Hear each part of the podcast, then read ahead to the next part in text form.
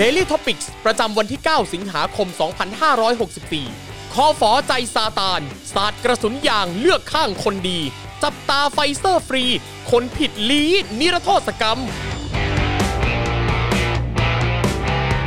สวัสดีครับ ต้อนรับทุกท่านนะครับ เข้าสู่ Daily Topics นะครับ ประจำวันที่ 9 นะฮะ สิงหาคม นะครับ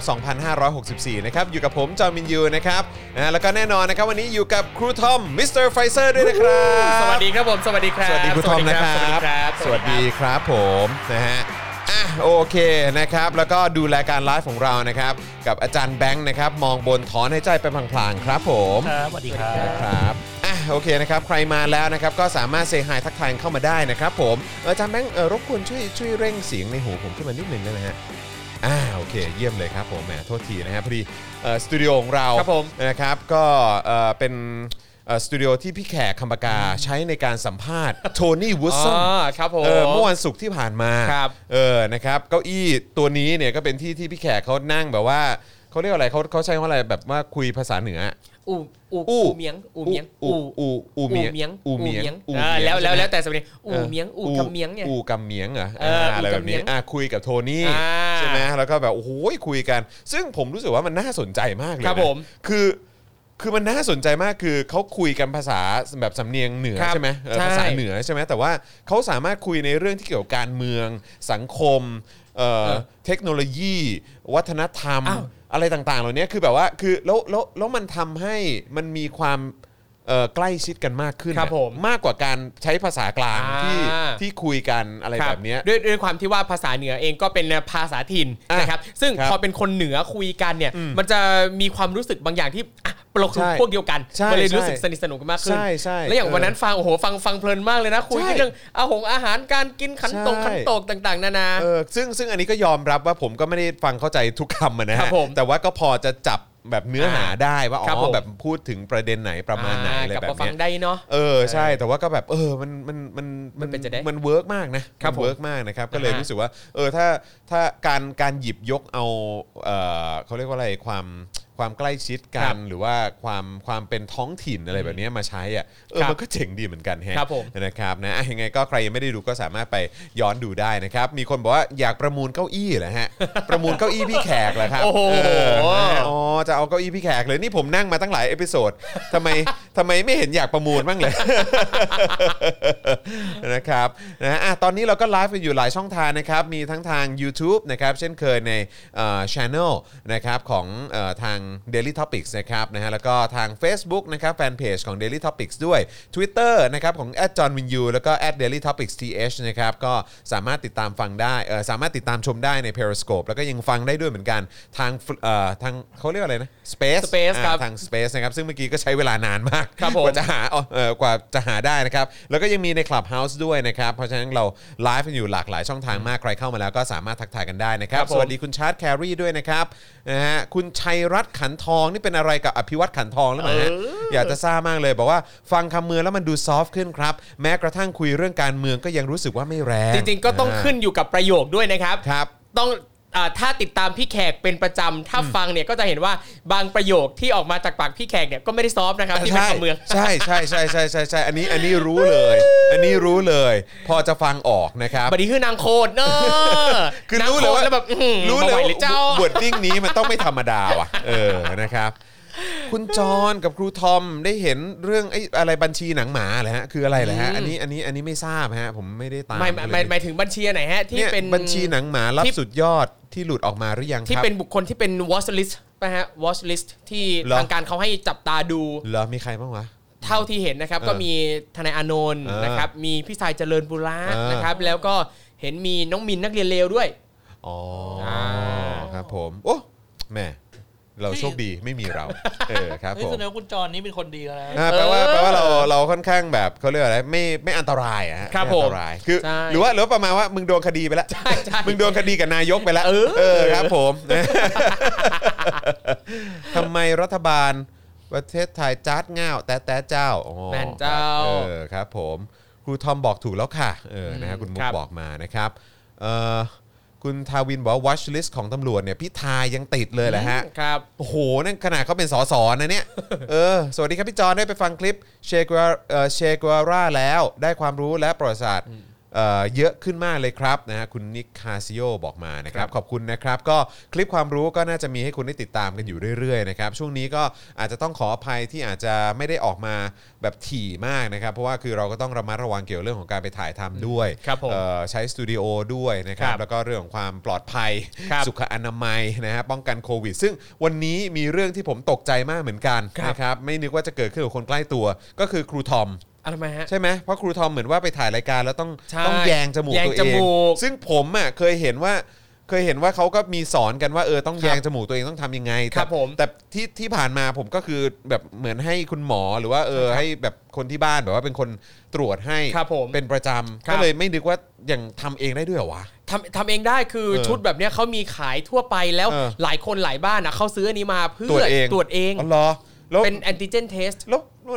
แล้วมันไม่แบบเขาเรียกอะไรมันไม่มันไม่ฝืนเหรอ ฝืน เออ ฝืนครับ เออ ต้องฝืนต้องทนแบบอืมกั้นหายใจแล้วก็แยงเข้าไปอ่ะพยายามจะระลึกถึงความรู้สึกตอนที่เราไปตรวจที่โรงพยาบาล เออเออเออ แล้วเวลาพยาบาล ว่ามันต้อง แย ถึงไหน ใช่ เออ แบบม เออเอออารมณ์ว่ามันต้องถึงไหนแล้ว ครับ เราต้องทำเอง ใช่ ใช่ไหม แยงเข้าไป เออ ปั๊บนะครับ เสร็จแล้วเราก็เอามาจุ่มจุ่มจุ่มหมุนหมุนๆในในน้ำยา เออ แล้วก็ ใช้เาตรจ หยด ไป น้ำยาออกมา เออ ใส่ในแผงอ่ะ รอกี่วิเอ้ยกี่นาทีก็ว่ากันไป ใช่ครับ เออนะครับโอ้โหอ่ะแต่ว่าก็แปลว่าตอนนี้สตูดิโออะไรต่างๆ ก็สามารถใช้ได้ตามปกติไหม เออก็ปกติก็ยังยังไม่ได้ปกติร้อยเปอร์เซ็นต์ขนาดนั้ เออ นเขาก็พยายามให้มีคนน้อยที่สุดเท่าที่จะทำได้ เออเออเออเพราะว่าเห็นหลายคนก็คนในวงการทีวีนี่คือแบบถ่ายไม่ได้เลย แล้วก็ต้คอง รับ เป็นแบบเหมือนคลิปแบบก็เลยกรวมไฮไลท์อ่ะ ใช่ ต้องมานั่งตัดต่อก็คืองานหนักก็ไปตกอยู่ที่เอดิเตอร์ ครับผม ใช่ไหมฮะเออนะครับไผ่ไม่ได้ประกันตัวลงชื่อคัดค้านโดยนายชนาทิพย์เหมือน พะวง พะวงคนเดิมนะครับ นะก็เช่นเคยนะครับก็เอ่อยังรักษามาตรฐานได้เช่นเคยเลยนะครับ ครับ คุณชนาทิพย์ครับนะฮะก็ก็เอิ่มคุณชนาทิพย์ก็ผมดูแลสุขภาพดีๆ อยากให้คุณชนาทิพย์อยู่นาน ใช่ ๆนะครับนะฮะครูทอมไปฟังสเปซคืนก่อน ยันเกือบเช้าเป็นไงมาเออเป็นไงมาเมาส์หน่อย อ่า นะครับอันนี้เกี่ยวกับเรื่องมูป่ะ ใช่ใช่ มูเตลูใช่ ใช่ ไหมเออ ซึ่งก็ต้องบอกว่าก็ฟังหูไว้หูนะครับ ครับผมใช่ครับ คุณจะเอ่อจะจะตุพรบอกว่าถ้ามันดีจริงๆไอ้เครื่องตรวจเนี่ยมันต้องฟรีสิเนาะ ใช่ อ๋อ ควรจะต้อง บ ฟ ผม รีเนี่ยที่เมืองนอกขายกันไม่กี่สิบบาท เออ นะครับ นะครับ คือวันนี้เห็นที่อาจารย์โกวิทแชร์มั้งที่เป็นแบบเออต่างประเทศนี่ค่าครองชีพเขาหรือค่าแรงต่อชั่วโมงเขาราคาเท่านี้ ครับ ใช่ไหมแพงกว่าเราต้องเยอะ คือได้อะไรสูงกว่าเราต้องเยอะไอ้ค่าตรวจเนี่ย ครับ เออเขาเรียกอะไรไอ้ไอ้ไอ้ antigen test เออแอนติเจนเทสคิดเนี่ยราคาถูกกว่าตั้งเยอะ ครับ นะครับแต่ของไทยเรานี่โอ้โหนะฮะค่าแรงขั้นต่ำต่อชั่วโมง โอ้โห นี่โอ้โหหรือต่อวันใช่ไหม ครับผม ต่อวันนี่ก็คือแบบต่ำเตี้ยเรียดินมาก ใช่ ยังจะราคาแพง ใช่ กว่า แล้ว ชาว คือ บ้านเขาอีก ทำงานวันหนึ่งอ่ะถึงได้ไอแอนติเจนเทสคิดมาชุดหนึ่งอ่ะในไทยขายกันประมาณ 300 บาท เออแพงชิบหายนะครับเอ่อครูทอมพอรู้เรื่องแอร์ไม่เย็นไหมครับ ใช่รีโมทแอร์ก็มี ครับผมไม่ใช้วะ ครับ นะครับเอ่อมีข่าวทหารได้คิวไฟเซอร์ไหมครับวันนี้คุณชาร์ลส์แคร์รีถามมา เออ เออนะครับเรื่องราวของไฟเซอร์นี่คือจากเดิมนี่ก็จะเป็นแอสตราเซเนกา ครับผม นะครับที่หลายคนก็แบบอะไรวะเออนะครับทำไมคนนั้นคนนี้ได้เป็นเข็ ครั ม บ สามก่อน ครับผม ตอนนี้เริ่มมีการติดตามว่าไฟเซอร์หายไปไหน ใช่ นะครับเพราะฉะนั้นวันนี้เราก็คงจะมีข่าวอยู่แล้วล่ะครับที่เกี่ยวกับเรื่องราวของไฟเซอร์ก็ ครั อบ ดใจรอนิดหนึ่งละกันนะครับก็เหมือนชื่อตอนของเราครับนะฮะที่ครูทอมจัดให้เมื่อสักครู่นี้นะครับคอฝอใจซาตาน มาแล้ว ศาสตร์กระสุนยางเลือกข้างคนดี ครับ จับตาไฟเซอร์ฟรี คนผิดลี้นิรโทษกรรม โอ้โห ครับอืมนะฮะก็เดี๋ยวมาดูกันดีกว่านะครับ ว่า ค จะ รับ เป็นอย่างไรนะครับ แล้วเดี๋ยวเรามาดูหัวข้อกันหน่อยดีกว่านะครับ แล้วก็ระหว่างนี้นะครับ คุณผู้ชมสามารถเติมพลังชีวิตให้กับพวกเราได้ผ่านทางบัญชีกสิกรไทยนะครับ 0698975539 หรือสแกน QR Code ก็ได้นะครับ นี่ขอสั่นกระดิ่งเรียกหน่อยนะครับ มาครับมาครั นะฮะ บ จอห์นเอ่อสั่นกระดิ่งเรียบร้อยนะครับนะก็อย่าลืมเติมพลังให้กับพวกเราทำบัญชีนี้นะครับเอ่อสแกน QR Code ก็ได้นะครับนะฮะแล้วก็นอกจากนี้นะครับก็ยังสามารถสนับสนุนเราแบบรายเดือนได้นะครับผ่านทาง YouTube Membership ด้วยนะครับกดปุ่มจอยหรือสมัครได้เลยนะครับข้างปุ่ม subscribe นั่นเองนะครับนะแล้วก็เข้าไปเลือกแพ็กเกจในการสนับสนุนกันได้นะครับเอ่อแล้วก็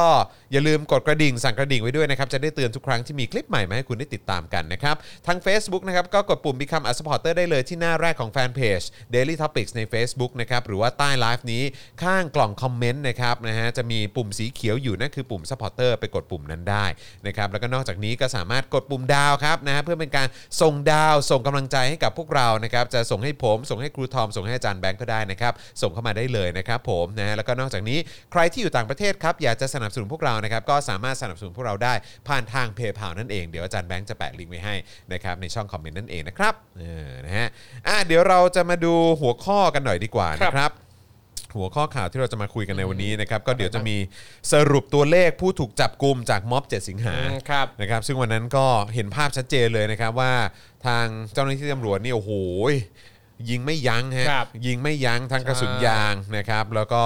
แก๊สซ้ำตา ครับ นะครับ แล้วก็มีภาพหรือว่าเป็นคลิปอะไรออกมาเยอะ ครับ นะครับเรื่องของความรุนแรงที่เกิดขึ้นนะครับ แต่ว่าโดยส่วนใหญ่แล้วก็จะเป็นความรุนแรงที่เกิดขึ้นที่ที่เราเห็นเนี่ยนะครับที่เป็นคลิปที่มีการแชร์แล้วก็ส่งต่อก็จะมาจากฝั่งตำรวจซะมากกว่า ครับ นะครับนะฮะก็เดี๋ยวมาดูกันวันนี้จริง ๆ เราก็มีการประมวลไว้ด้วย ซึ่งเอ่อก็ต้องเออขออนุญาตนำภาพที่มีการแชร์กันในโซเชียลมีเดียมานำเสนอกันในรายการของเราละกันนะครับ อันนี้ก็เป็นภาพจากใน Twitter ใน ในทวิตเตอร์ ใน กับ Twitter ของเอ่อ Voice TV อ่า ค ทา รับ ง Voice TV ด้วยนะครับยังไงก็ต้องขอขอบคุณนะทาง Voice TV ไว้ล่วงหน้าด้วยละกันนะครับ แล้วก็ขอเอ่อขออนุญาตนะครับนำเอ่อคลิปอะไรต่างๆ จากทาง Twitter มานำเสนอให้คุณผู้ชมได้ติดตามกันด้วยละกันนะครับนะฮะแล้วก็หัวข้อข่าวต่อไปนะครับ ก็อย่างที่เมื่อสักครู่นี้มีการอัปเดตกันไปนิดนึงนะครับ ก็คือจับ 3 แกนนำนะครับเพนกวินนะครับเอ่อนัชนนท์พรหมสอนนะครับเหตุสาสีและอีกหลายข้อหานะครับด้านไผ่ดาวดินนะครับเดินทางไปมอบตัวแล้ววันนี้นะครับ นะครับ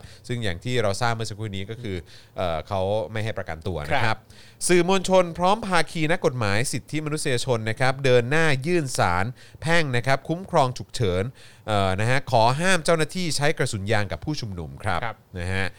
เอ่ออาจารย์ประจักษ์โต้บิ๊กตู่นะครับจวกตำรวจทำทุกอย่างผิดหลักสากลครับ ผิดยังไงบ้างเดี๋ยวมาฟังอาจารย์ประจักษ์กันหน่อยดีกว่า ดีกว่านะครับ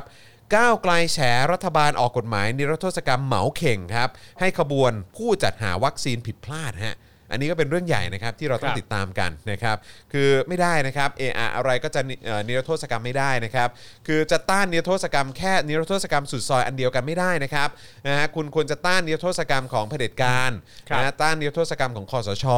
นะครับหรือแม้กระทั่งการนิรโทษกรรมที่มีข่าวหลุดออกมาว่าคนที่จัดหาวัคซีนเนี่ยอาจจะไม่ต้องรับผิดชอบตรงจุดนี้เนี่ยเราก็ควรจะออกมาต้านกันนะครับ ไม่ใช่ว่าต้านเฉพาะนิรโทษกรรมของยิ่งลักษณ์แล้วก็ทักษิณนะครับ ครับ นะฮะก็ฝากคุณผู้ชมด้วยละกันนะครับแล้วก็ฝากเหล่าสลิมด้วยนะครับนะฮะเอ่อ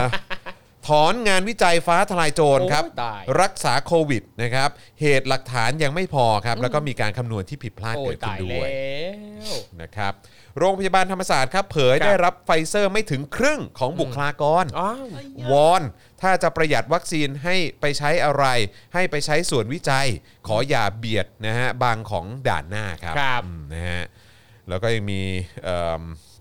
เลขาของอนุทินนะครับฉุนนะฮะดราม่าป้ายอนุทินมอบไฟเซอร์ เออ ที่นครสวรรค์ครับ ครับ ชี้สงสารประเทศถ้าคนเล่นการเมืองสกปรกครับ อืม ซึ่งก็แปลกมากเลยนะผมก็ไม่ ครับ เข้าใจเขาจะโวยอะไร เพราะว่ามันก็มีภาพที่ภาพมัน ใช่ ไปขึ้นติดจริงๆอะ ถูกต้องครับ เออ นะครับ แล้วก็ภาพนั้นก็น่าจะชัดเจนว่าไม่ได้ตัดต่อแน่นอน ครับ นะครับ นะฮะ เคาะแล้วนะครับ สขรนะครับ ชี้ปปชต้องเปิดเผย บัญชีทรัพย์สินและหนี้สินของประยุทธ์และวิษณุ เอ ฮะ ออ่ะมามามามา มา มา สักทีเนาะ มาสักทีนะ จริง แต่จะครบหรือเปล่าอันนี้เดี๋ยวก็ต้องไปดูกัน ใช่โยกเสร็จละค่อยเปิดเผย เอ่ออันนี้อันนี้ผมขออนุญาต ครับ คือผมผมเข้าใจว่าทางครูทอมก็น่าจะพอรู้จักกับคุณโอมค็อกเทล ครับ คือคุณพ่อคุณโอมก็ยังอยู่ที่ปปชใช่ไหมฮะ ผมไม่แน่ใจว่าตอนนี้ยังอยู่ไหม เพราะตอนนั้นเหมือนเขาไปเป็นเลขาธิการปะ โอ้โหผมจำจำจำไม่ได้ เออเพราะมันเคยมีข่าวใหญ่ออกมาครั้งหนึ่งว่าเหมือนแบบอารมณ์ว่าเป็นคนของทางประวิทย์ไง อ่า เออที่แบบว่ามาอยู่ในตำแหน่งนี้แล้วพอ ครับ ไปดูไปดูมาเอ้าเอ๊ะหรือว่าคนนี้ ซึ่งคือคุณพ่อคุณโอมหรือเปล่า อ่า เอ ครั อบ ก็เลยไม่รู้ว่าแล้วเป็นไงบ้างแบบว่า ครับ ในมุมมองของ ที่บ้านเป็นยังไงอะไรเงี้ย อ่า หรือว่า ครับ มีอะไรมาแชร์กันก็ ครั มา บ แชร์กันได้นะค ค รั รั บบ นะฮะมเอ่อรัฐมนตรีคลังนะครับ ย้ำไม่ปรับเพดานหนี้สาธารณะครับค่าตัวเลขหนี้สาธารณะสิ้นปีคงระดับที่ 58% อ่าฟังดูดี ก็ไม่ได้ปรับขึ้นไง ใช่ใช่ ครับ ใช่ใช่ พ่อค้าอาวุธเอ่อพ่อค้าอาวุธไทยนะครับนะฮะเอี่ยว 2 เมียนมารับจ้างค่าทูตชู 3 นิ้วกลาง UN ครับ อืม ซึ่งอันนี้เป็นข่าวที่สื่อไทยก็มีพูดถึงกันบ้างนะครับ แต่ว่าก็ดูแบบเบาบาง ใช่ พอสมควร เบาๆเบาๆ นะครับไปอยู่ในแบบหน้าแบบหลืบๆไป ครับ แบบของหนังสือพิมพ์เอ่อชื่อดังอะไรแบบเนี้ยนะครับ ครับ ซึ่งก็แปลกใจมากเลยนะครับ แบบเฮ้ยนี่เรื่องใหญ่นะเว้ยพ่อค้าอาวุธ ครับ พ่อค้าอาวุธ ตายละ คนค้าอาวุธอ่ะชาวไทย ครับ มีเอี่ยวนะฮะในการที่จะไปจ้างค่าทูตนะฮะเอ่อเมียนมาที่ชู 3 นิ้วกลาง UN เนี่ย ครับ เรื่องใหญ่นะ โอ้ประเทศไทยนี่มีทั้งพ่อค้าอาวุธพ่อค้ายานะครับ ก็มีครบฮะ เออ ครับผม นะธุรกิจเจริญรุ่งเรืองเฟื่องฟูอะประเทศนี้เนี่ย อืมครับผมนะฮะแล้วก็เอ่อแน่นอนสถานการณ์ในต่างประเทศ ครั ก็ บ เป็นเรื่องที่เราจะต้องมาอัปเดตกัน เช่นเคยตามสไตล์นะฮะ เป็นช่วงใหม่ของเราอยู่แล้วนะครับ ซึ่ง ครับ ก็เดี๋ยวจะมีประเด็นนิเคอีจัดอันดับดัชนีการฟื้นตัวจากโควิด -19 เนี่ยจีนก็มาเป็นอันดับหนึ่งนะครับ ในขณะที่ไทยรั้งอันดับโหลจาก 120 ประเทศครับ ตายแล้ว สงสัยต้องเป็นคลิปสั้นแล้ว เป็ มั้ น ง ไปได้ยังไงอะนะครับเนี่ย ครับผมนะฮะกัมพูชาลุยฉีดวัคซีนกระตุ้นเข็มสามให้ให้กับบุคลากรด่านหน้าแล้วนะครับ อ่าโอเคครับ อินเดียอนุมัติใช้วัคซีนจอร์นสันและจอร์นสันกรณีฉุกเฉินแล้วนะครับ ครับ อืมนะฮะเวียดนามเตรียมผลิตวัคซีน mRNA ชาติแรกในอาเซียนนะครับ เออ แต่ละเรื่อง ประเทศไทยอ่ะ ประเทศไทยแม่งดู แบบ ต่ำเตี้ยเลือดดินมากอ่ะ อ่าใครอยากรู้อัปเดตก็สามารถเข้าไปดูอัป ข้อมูลอัปเดตได้ที่เพจสยามไบโอไซเอนซ์ คือแบบว่าอื้อหือคือการบริหารจัดการของเรานี่คือไม่รู้ดิ เทียบกับประเทศอื่นนี่ ครับ น่าอายฮะ ใช่ น่าอายจริงๆครับ ทุกคนรู้ทั่วโลกรู้เลยประเทศนี้น่าอาย ใช สุดแล้ว ่ จริง ๆ นะครับ เออ แล้วคุณเห็นภาพอันนั้นป่ะ คืออน ไห ผ น ม ครับ ก็ขอขอขอเอาภาพของทาง Voice มาแชร์นะครับ ครับ นะก็คือภาพที่เป็นเหมือนเป็นคอนเทนเนอร์หรือว่าเป็นเป็นรถขนน้ำหรือขนน้ำมันผมไม่แน่ใจอะ ครับ เอออันอันเนี้ยอันเนี้ยอันเนี้ยเออ ออ๋ออ๋ออั อันนี้อันนี้คืออะไรเป็นโบกี้รถไฟหรือว่าอะไรฮะเขาเรียกว่าอะไรเขาเรียกว่าที่ ไม่รู้อะ ขนน้ำมันของรถไฟ อ๋อ ป่ะ เหรอเหรอเหรอ ใช่ น ไม่รู้เหมือนกัน ที่ขำมั นะ รถไฟเหรอ เออ ใช่ หรือเปล่าผมไม่รู้แต่ว่าก็คือเป็นภาพเนี้ยฮะ ครับ คือแล้วผมก็บอกว่า this is Thailand นะ อ๋อคือตอนแรกผมดูภาพผมก็ไม่รู้ว่า เอ้ย อันเนี้ยมันอะไร จริงๆอ่ะเอ่ออาจารย์แม่งเดี๋ยวเปิดเปิดเป็นภาพใหญ่ให้ให้ครูทอมดูหน่อยฮะไอ้ ครับ ไอ้ตรงตรงข้างบนนะเออใช่เนี่ยครูทอมดูดิ ครับ แล้วนี่มายังไง มีรางรางรถไฟมาเหรอหรืออะไร ไม่รู้คือขนมาคือเอามากั้นแหละ ครับ ผมว่า อืมแต่ผมเห็นว่าหลังหลังจากวันเนี้ยก็มีทางสาภาพรถไฟนะที่ เออ ออกออกจดหมายมา อ่ะใช่ใช่ใช่ เนอะ ว่าเขาไม่เห็นด้วยใช่ไหม เออ เออนะครับ คือแบบนี่คือประเทศไทยฮะแล้วผม ครับ ว่าอันเนี้ยมันน่าจะเป็นเป็นภาพลักษณ์ที่แท้จริงของประเทศไทยที่ ใช่ ที่ท้ายสุดมันก็มันก็ปลิ้นออกมา ครับ นะฮะคือปลิ้นออกมาเพราะว่ามันก็จะคุณจะใช้คำว่าอะไรก็ได้คุณจะใช้คำว่าหมกอยู่ใต้พรมก็ได้ ค ห รับ รือว่าคุณจะถือว่ามันถูกบังถูกปกปิดไว้ถูกปกคลุมไว้ก็ได้แต่คือ ท้ายสุดมันคือความเนี่ยมันปลิ้นออกมาให้ให้ให้ ครับ นอกจาก ผม คนไทยจะได้เห็นแล้วเนี่ย อ่ะ ประชาคมโลกก็จะได้เห็นฮะ ครับ เนาะเอ เอ อ อคือตอนเนี้ยสิ่งศักดิ์สิทธิ์ที่อยู่ในวัดเนี่ยคงงงแล้วตกลงใครต้องปกปักรักษาใครเนาะ เนาะเนาะจริงจริงๆ เออ ต้องพูดมาใช่เลยคือแบบว่าเอ้า เอ๊ะ เป็นสถานที่พึ่งทางจิตใจของ เออ เราเป็นที่ที่แบบว่า ครั เรา บ ไป ฝากความเอ่อเขาเรียกว่าอะไรความเชื่อมั่นอะไรต่างๆ ไว้ที่ ครับ นี่ได้ด้วยแต่แต่เก่าแต่ก่อนนะเนอะ ครับ แต่ทุกวันนี้เป็นว่าจะต้องเอาเหล่าเนี้ย เออ มาปิดล้อมปิดกั้นไว้ ครั ห บ มดเลยว้ายตายแล้วนะครับ เออ นะฮะอ่ะโอเคครับคุณผู้ชมครับเดี๋ยวอีกสักครู่เราจะเข้าเนื้อหาข่าวกันแล้วนะครับ ย้ำอีกครั้งครับนี่เติมพลังให้กับพวกเรา มาครับมา นะครับ มาครับ ก่อนจะเข้าเนื้อหาข่าวกันหน่อยดีกว่านะครับ ครับผม ทางบัญชีกสิกรไทย 0698975539 หรือสแกน QR Code ก็ได้นะครับ เออแล้วก็วันนั้นเนี่ยก็ต้องกราบขอบพระคุณนะฮะคุณผู้ชมนะฮะที่เอ่อเติมพลังชีวิตให้กับพวกเราเข้ามา ครับ นะครับในเอ่อเมื่อเมื่อวันศุก วันศุกร์ร์ครับ วันศุกร์ที่ผ่านมา ซึ่งตัวเลขจริงๆเนี่ยเออเราน่าจะบอกได้เนอะตัวเลขจริงๆ คือหมายความว่าเปอร์เซ็นต์นะฮะเปอร์เซ็นต์อยู่ที่จริง ๆ แล้วมันคือ 300%นะฮะ โอ้ครับ ที่เขา ผม สนับสนุนเข้ามาให้เนี่ย ครับ สามร้อยเปอร์เซ็นต์ครับ ครับ ซึ่งเราก็แบบวันนั้นที่จัดรายการกับพี่แขกอยู่ก็คือเอ่อหลังไม่ยังคุยกันอยู่เลยนะว่าเขาโอนผิดหรือเปล่า ครับ ใช่ เออแต่สรุปว่าก็เอ่อหลังจากจบรายการไปอ่ะผมก็พยายามตามหาว่าเป็นใคร ครับ แล้วตัวผู้ที่เอ่อสนับสนุนเข้ามาเนี่ยก็คือส่งสลิปเข้ามาให้ในเอ่อกล่องข้อความใน Facebook ผม ครับ แล้วสรุปเป็นเฟรนด์กัน อ๋อครับ เออ ครับ คือผมรู้จักท่านนี้ ซึ่งเป็นรุ่นพี่ที่ผมก็เคารพแล้วก็รู้จักเอ่อแบบแบบก็ค่อนข้างสนิทเคยร่วมงานกันด้วยอะไรอย่างเงี้ยก็รู้สึกว่าโอ้โหแบบคือขอบคุณพี่เขาเลยอ่ะ ครับ เออแล้วพี่เขาก็บอกเออช่วงนี้หนักหน่อยนะ ยังไงก็เป็นกำลังใจให้ โอ้ขอบพระ เอ คุณครับอนะครับ ซึ่งอันนี้ก็อยากจะบอกว่าจริง ๆ แล้วพี่เขาก็ทำงานอยู่ในวงการบันเทิงแหละ ครับผม นะครับแล้วก็ทำงานอยู่ในแวดวงข่าวด้วยนะครับ โอ้ ซึ่งก็ต้องขอกราบขอบพระคุณมากๆเลย ครับ นะครับนะก็โอ้โหมัน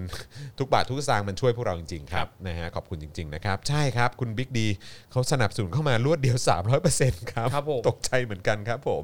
นะฮะขอบคุณจริง ๆ นะครับนะฮะก็มีคนบอกโอ้ยขอให้คนโอนเนี่ยเจริญนะครับนะคุณโอ๊ตบอกมานะครับเออนะฮะอ่าใช่ครับผมนะขอบคุณนะครับนะฮะอ่ะโอเคงั้นเดี๋ยวเรามาเริ่มข่าวกันเลยดีกว่า ได้เลยครับ นะครับเริ่มกันที่ตัวเลขของผู้ถูกจับกลุ่มจากม็อบ 7 สิงหากันหน่อยดีกว่านะค ค รั รับ บ แล้วก็เดี๋ยวหลังจากจบตรงประเด็นนี้ไปนะครับ เดี๋ยวเราจะมาดูภาพกันหน่อยดีกว่าว่ามันเกิดอะไรขึ้นบ้างนะครับนะฮะอ่ะสืบเนื่องจากสถานการณ์การจับกลุ่มตั้งแต่ก่อน แล้วก็ระหว่างการชุมนุมนะครับเมื่อวันที่ 7 สิงหาคมที่ผ่านมานะครับโดยกลุ่มเยาวชนปลดแอกนะครับทางศูนย์ทนายความเพื่อสิทธิมนุษยชนนะครับรายงานว่ามีประชาชนถูกจับกลุ่มทั้งหมดอย่างน้อย 18 รายครับโดยแบ่งเป็นส่วนที่ถูกนำตัวไปทำบันทึกจับกลุ่มที่กองบัญชาการตำรวจนครบาลจำนวน 14 ราย และที่กองบัญชาการตำรวจตระเวนชายแดนอีก 4 รายครับ โดยในจำนวนนี้เนี่ยมีอีก 1 รายนะครับที่ถูกคุมตัวไปที่สพคลอง 5 หลังจากทำบันทึกจับกลุ่มเสร็จสิ้นนะครับ ทั้งนี้เนี่ยมีการแจ้งข้อกล่าวหาอ้างยี่ซ่องโจรครับ อ่า คุณทอม ครับผม คุณผู้ชมครับเนี่ยออกมาเรียกร้องประชาธิปไตย แต่เป็นอ้างยี่ซ่องโจรจ้ะ ครับ นะครับนะฮะแต่โจรปล้นประชาธิปไตยนี่ก็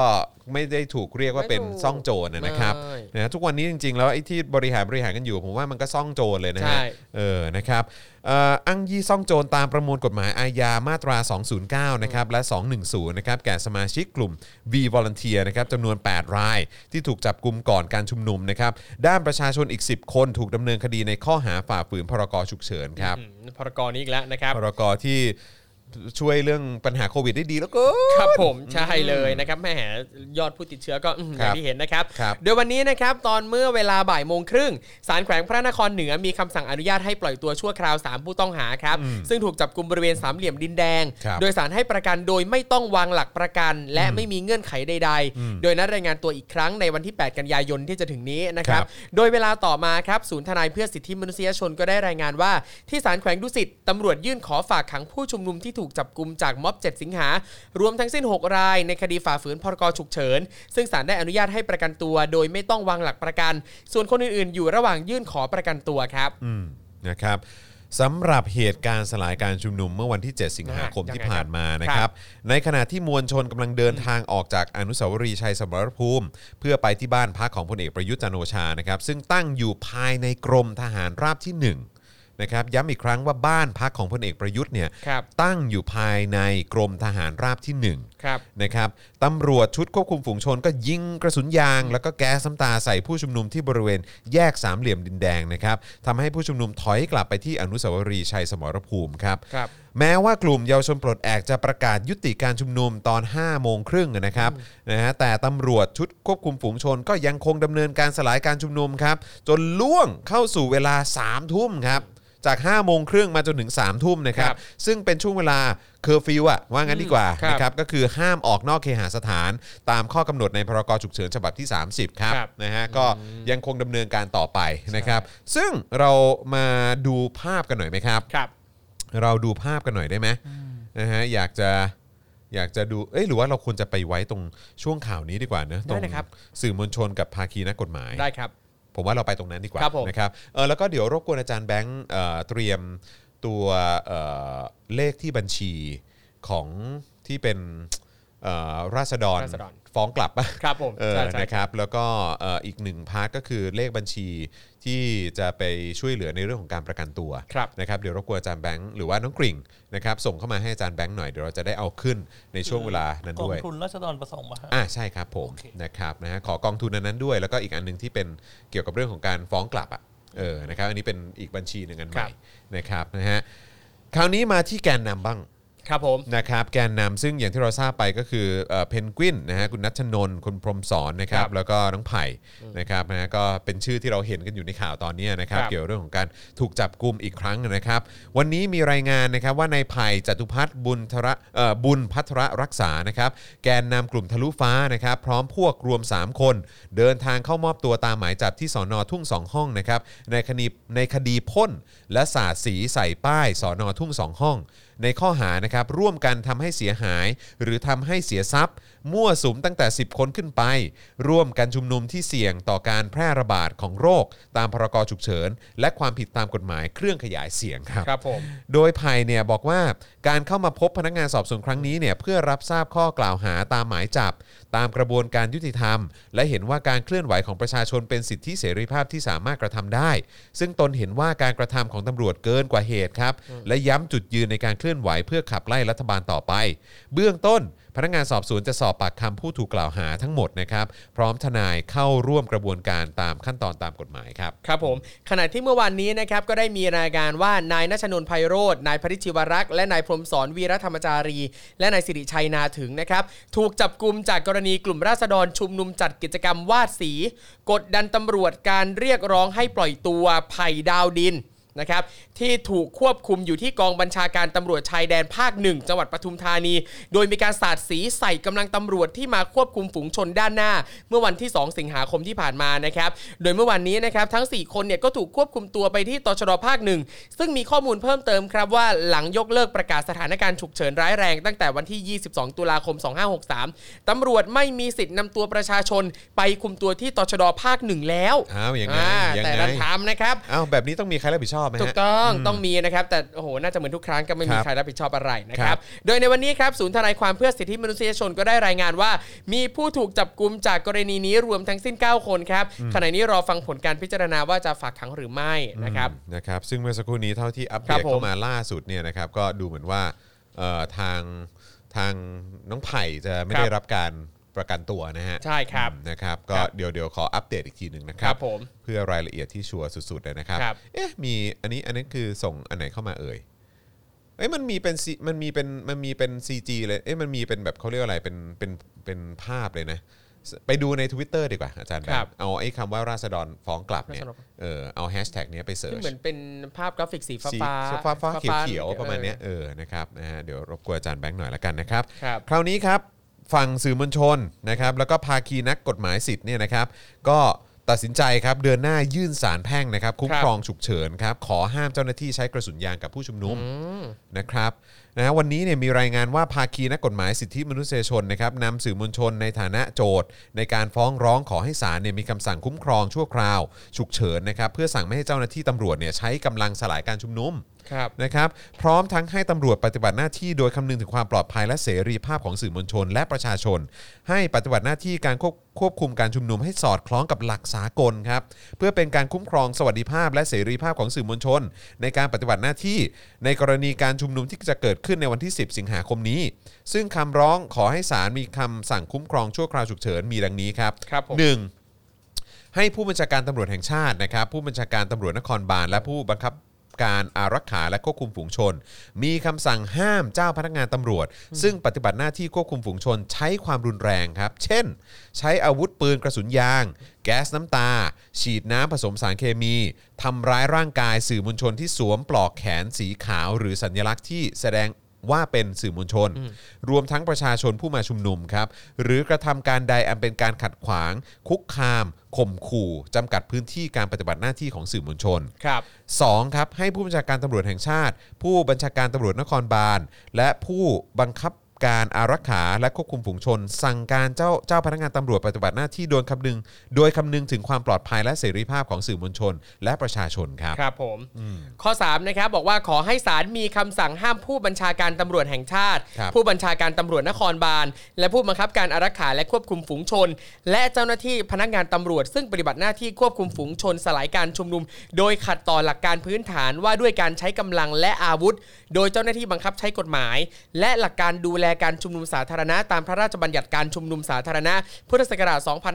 ช 2558 เนื่องจากโจทย์ทั้งสองและสื่อมวลชน ย่อมได้รับผลกระทบจากการสลายการชุมนุมด้วย ทั้งนี้นะครับก่อนก่อนการชุมนุมเมื่อวันที่ 7 สิงหาคมเนี่ยนะฮะทางภาคีนักกฎหมายสิทธิมนุษยชน และสื่อมวลชน ได้มายื่นคำร้องต่อศาลแพ่ง เพื่อขอไต่สวนฉุกเฉิน และสั่งคุ้มครองชั่วคราว แต่ศาลยกคำร้องครับ โดยระบุว่า กรณียังไม่ถึงขั้นการไต่สวนฉุกเฉิน และยังไม่มีเหตุเพียงพอในการสั่งคุ้มครองชั่วคราว ซึ่งศาลไม่อาจคาดหมายได้ว่าจะมีการใช้ความรุนแรงจากตำรวจค รับอืม ครับ แหม ผม เหมือน ก็ ไม่เคยเห็นนะ ดูเหมือนว่าจะชัดเจนนะครับว่า ครั เรา บ จะสามารถพึ่งพาศาลได้หรือเปล่านะครับใน โอ้ ประเด็น ตาย นี้ แล้ว นะครับแต่ว่าเรื่องเรื่องที่มีการยืนยันแล้วก็คอนเฟิร์มกันมาจากเอ่อเหล่าสื่อมวลชนทั้งหลายเนี่ยนะครับ ครับ ก็คือว่าเอ่อสื่อมวลชนที่ใส่ปลอกแขนเอ่อสีขาวที่ ครับ ทางตำรวจให้มาก่อนที่จะมีการชุมนุมในวันที่7เนี่ย ครับ นะครับก็คือเอ่อทางเจ้าหน้าที่เนี่ยก็บอกว่าอะไรนะบอกว่าเนี่ยใส่ปลอกแขนจะได้รู้ว่าเป็นสื่อ แล้วก็เป็นเป็นปลอกแขนที่ตำรวจก็อนุมัติด้วยอะไรอย่างเงี้ยเออนะครับเพราะฉะนั้นปลอดภัยแน่นอนโอเคอะไรอย่างเงี้ย ครับ นะครับแต่ว่าท้ายสุดแล้วก็ สื่อมวลชน ใส่ปลอกปลอกแขนสีขาว แล้วก็อยู่ในพื้นที่ทำข่าวแล้วก็ตามก็โดนยิงอยู่ โด ดี น ฮะ หมดเลย ก็โดนกระสุนยางอยู่ดี ครับ นะฮะแล้วก็มีหลายช็อตมากที่เห็นภาพแล้วก็โอ้โห มันที่สุดของความน่ารังเกียจเลยนะ ครับ เออแต่ละอย่างนี่แบบว่า โอ้โหนี่มึง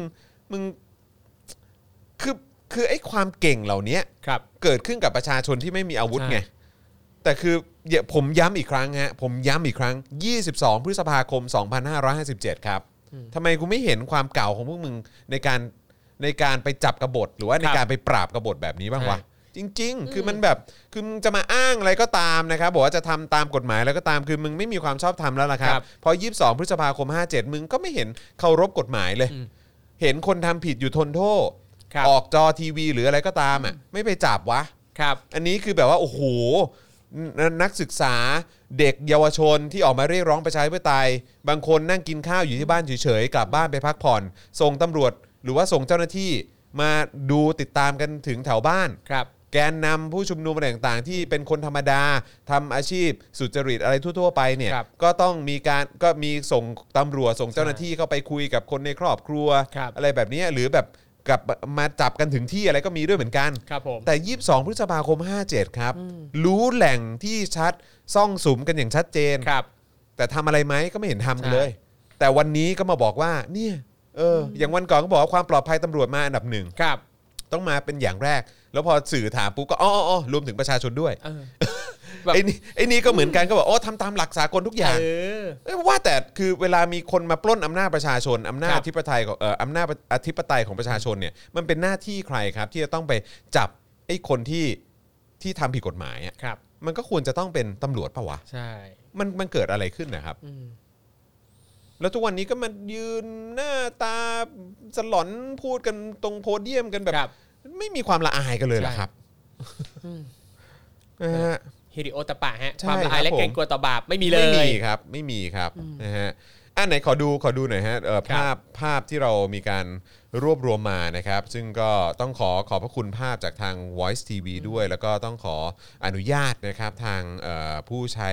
Twitter ครับ นะครับที่มีการแชร์เอ่อคลิปนะฮะหรือว่าภาพเหล่านี้นะครับลงในโซเชียลมีเดียนะครับเราขอนำมาประกอบในการนำเสนอให้คุณผู้ชม ครับ ได้เห็นภาพที่มันเกิดขึ้นในวันนั้นนะครับนะฮะจะได้ตัดสินใจได้ว่าคุณรู้สึกอย่างไรกับสถานการณ์ที่เกิดขึ้นนะครับ แล้วก็มองไปถึงวันข้างหน้าคือวันพรุ่งนี้ด้วย ครับผม นะครับที่จะมีการชุมนุมใหญ่อีกครั้งหนึ่ง ใช่ ด้วยนะครับนะฮะอ่ะไหนดูภาพกันหน่อยอันนี้ก็เป็นภาพที่บอกได้เลยว่ามัน Impact มากนะครับเมื่อสักครู่นี้ที่เป็นเอ่อเป็นเขาเรียกอะไรสถานที่เอ่อสำคัญนะฮะในกรุงเทพของเรา ครับ นะครับโดนล้อมด้วยเอ่อโบกี้รถไฟใช่ไหมฮะ ครับ อ่ะไปต่อครับ ทหารของพระราชาและตำรวจของประชาชนในวงเล็บคนดีครับ ครับ เออครับผ โอ้ ม โห นะฮะอัน เต็ม นี้ไง อันนี้ภาพนี้ก็ใกล้ชิดมากขึ้น ครับ นี่อย่างอย่างอันนี้นะครับก็ล่าสุดก็มีรายงานว่าทางทวิตเตอร์ศูนย์ทนายนะครับก็รายงานว่าสื่อมวลชนนะครับก็ได้เปิดหนังสือที่ผู้ช่วยผบตรนะครับเขียนถึงผู้ว่าการรถไฟแห่งประเทศไทย ขอรับการสนับสนุนตู้โบกี้รถไฟ และแคปซูลน้ำมันนะครับซึ่งเพราะว่าตู้ดังกล่าวก็ถูกนำมาตั้งบริเวณท้องสนามหลวงเพื่อปิดกั้นม็อบ 7 สิงหาเนี่ยแหละฮะ เออซึ่งอันนี้ถามถามแบบโง่ๆนะ คือผ ค ม รับ ก็อาจจะไม่รู้ คือข้างในนั้นมันไม่ได้มีน้ำมันอยู่ใช่ไหม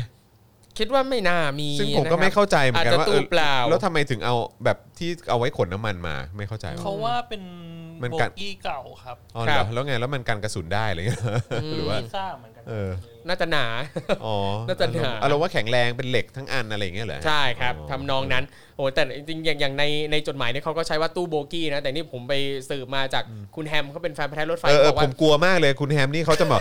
มันไม่ได้เรื่องโบกี้นะฮะ เออ โบกี้มันต้องอันนี้อันนี้นะครับแล้วก็เ ย้ำตลอด เเเ ย้ำตลอด กูผิดเอง ย้ำตลอด เออ โบกี้คือฐานรองนะครับ อ๋อโอ เอ เค อ ครับ แต่ ผม อย่างไอ้ตู้ที่เราเข้าไปนั่งเนี่ยเขาเรียกว่าตู้โดยสาร อ่า เออไม่ใช่โบกี้นะครับคนละอย่าง เออ นะครับ คือผมก็ นะ อยากจะให้มันมาถึงวันที่เราสามารถพูดว่าแบบ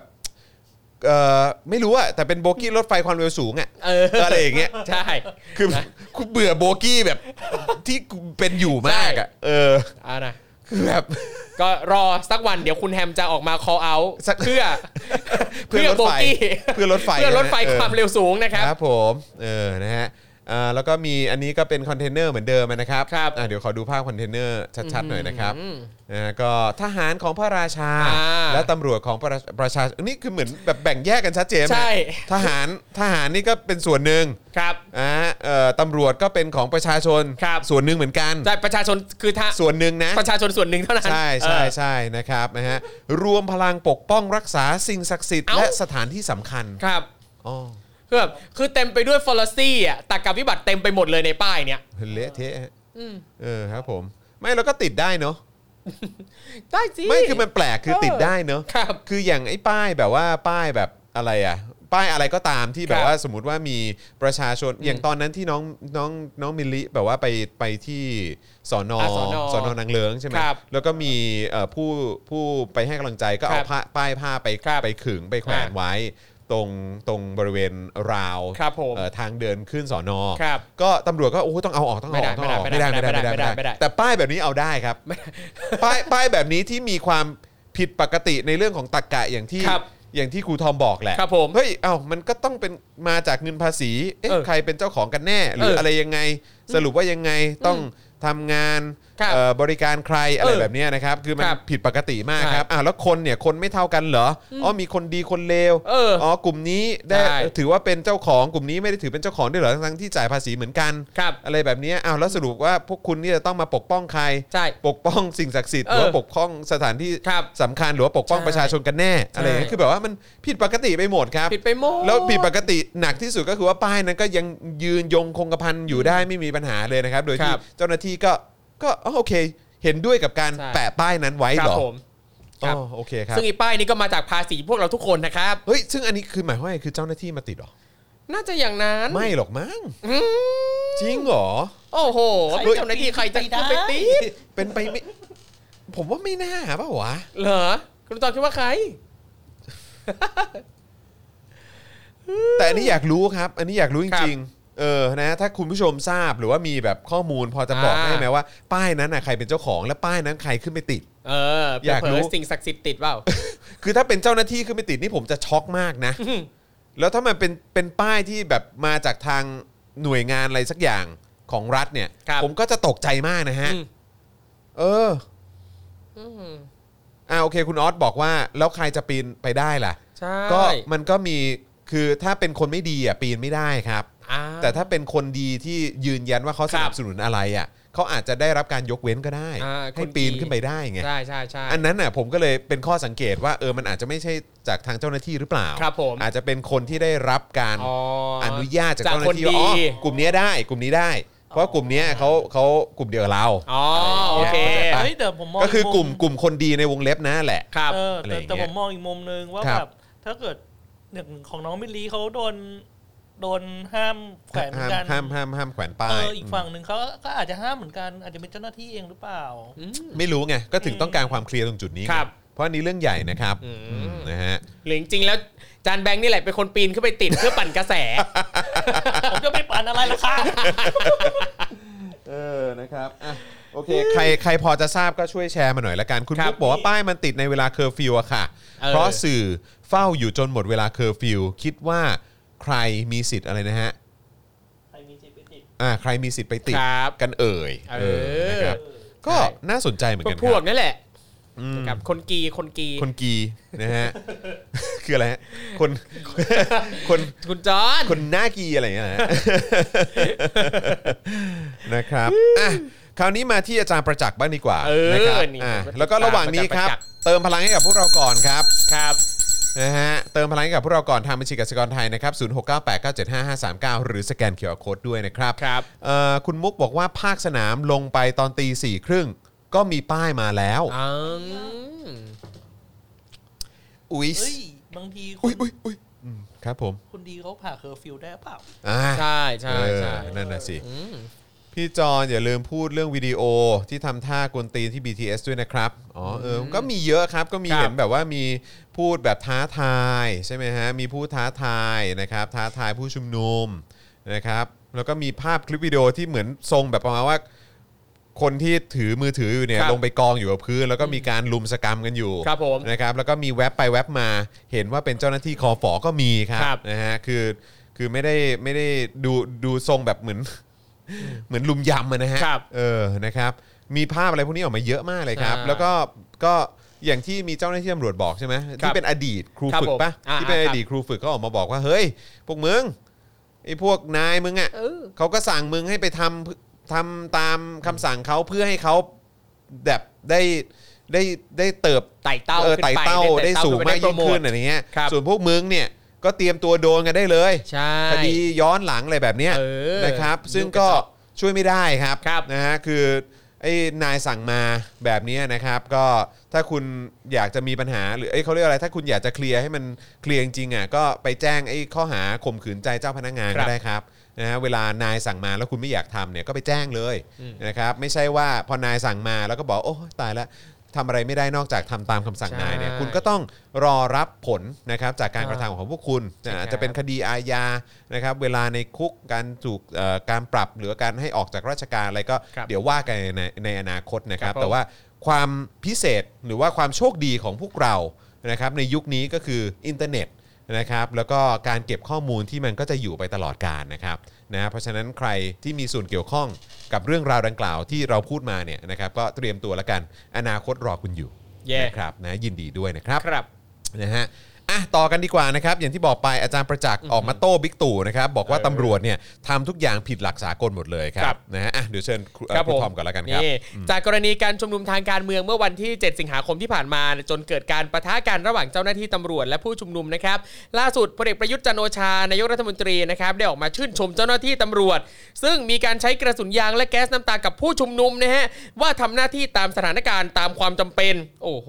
ตายตายตายช่างกล้านะครับ ครับ ล่าสุดครับเมื่อวานนี้ครับ รองศาสตราจารย์ดรประจักษ์ก้องกิรตินะครับอาจารย์ประจักษ์ขวัญใจชาวทวิตเตอร์และทุก ผ ค ม นบนโลกนี้เนี่ยฮะอาจารย์คณะรัฐศาสตร์มหาวิทยาลัยธรรมศาสตร์นะครับได้ทวีตข้อความทางทวิตเตอร์ถึงกรณีดังกล่าว โดยระบุว่าหลักสากลนะครับจะไม่ยิงใส่ใบหน้าและลำตัว ไม่ยิงใส่นักข่าว ไม่ยิงใส่ประชาชนทั่วไปและบ้านเรือน ไม่ลอบยิง ไม่ยิงจากที่สูง ไม่รุมกระทืบผู้ชุมนุม ไม่ยิงรัวแบบเหวียงแห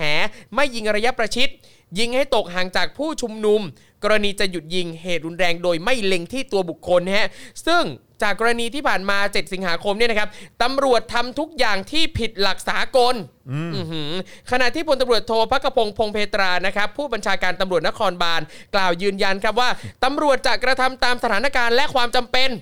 หากกลุ่มผู้ชุมนุมใช้ความรุนแรงตำรวจก็จำเป็นจะต้องยกระดับการป้องกันจากเบาไปหาหนัก โดยพลตำรวจโทพักกระพงษ์เนี่ยยังกล่าวว่า กระสุนจริงนี่ไม่มีนโยบายให้ใช้นะ ปกติการชุมนุมทุกๆ ครั้งตำรวจก็ไม่มีนโยบายให้ใช้อาวุธจริงนะ แต่ยอมรับครับว่าที่ผ่านมา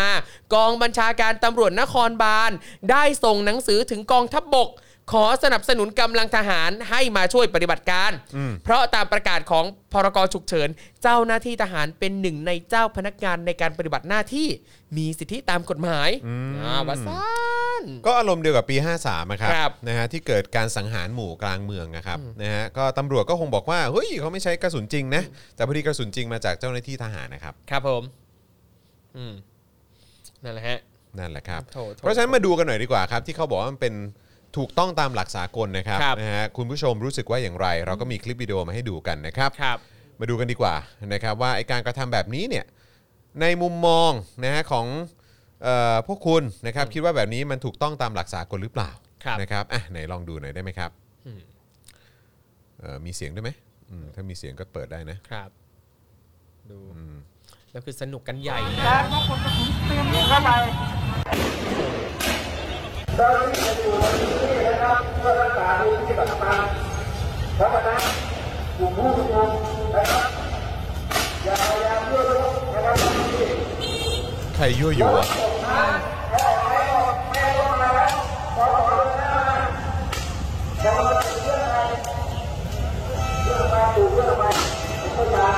แล้วก็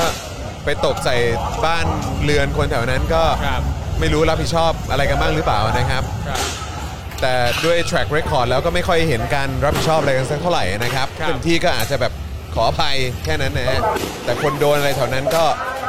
ก็ต้องรับอะไรกันไป อย่าโทษประชาชนนะครับ ว่าประชาชนที่ออกมาประชาชนที่ออกมา ชุมนุม ครับ ต้องรับผิดชอบไม่ใช่นะฮะคือเจ้าหน้าที่มีอาวุธอยู่ในมือครับ สามารถไม่ใช้ก็ได้ครับ ครับ แล้วประชาชนก็มาอย่างสันติด้วยนะครับนะฮะอ่ะโอเคไหนขอดูอันนี้หน่อยสิอืมอ่ะยิงเข้าไป ยิงเข้าไป มีเสียงไหม ครับผม โอ้โหแล้วเห็นหลาย ๆ คลิปนะครับที่ตำรวจพวกเนี้ยทหารพวกเนี้ยโอ้โหมีความสุขมากเลยกับการได้ใช้ปืนได้ลองใช้ของจริงนะครับ อืมก็ดู enjoy นะครับอืมครับผม ก็ดีใจครับที่เอ่อตำรวจคุมฝูงชน สนุกสนานกับการใช้อุปกรณ์ที่มาจากเงินภาษีประชาชน ครับ นะครับ แล้วก็ยิงใส่ประชาชน อืม ที่เป็นคนซื้อให้คุณด้วยนะครับ พวกเนรคุณ อ่ะไหนขอดูหน่อยสิมากันเยอะฮะ เท่าที่เราอัปเดตข่าวไปตอนนั้นก็คือ 38 กองร้อยนะฮะครับผม เพื่อป้องกันไม่ให้ประชาชนเดินไปถึงบริเวณราบหนึ่งใช่ไหม ครับ ซึ่งเป็นที่ตั้งของบ้านพักของประยุทธ์ พบกลุ่มเป้าหมายยิงได้เล พบกลุ่มเป้าหมาย ยิงได้เลยอนุญาตนะฮะ เอ้ยขอขอย้อนขอย้อนตรงเมื่อกี้อีกที เออ ได้ไหมฮะ ตรงตอนตอนช่วงใกล้ๆท้ายๆหน่อยฮะ ฟังเสียงเจ้าหน้าที่พูดนะครับ เอาให้มันชัดเจนไปเลยครับ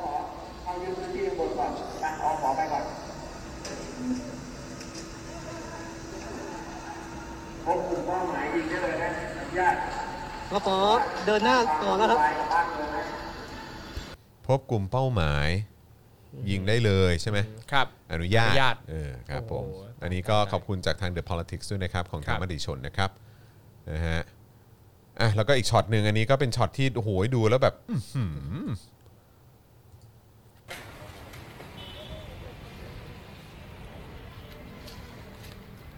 โดนบ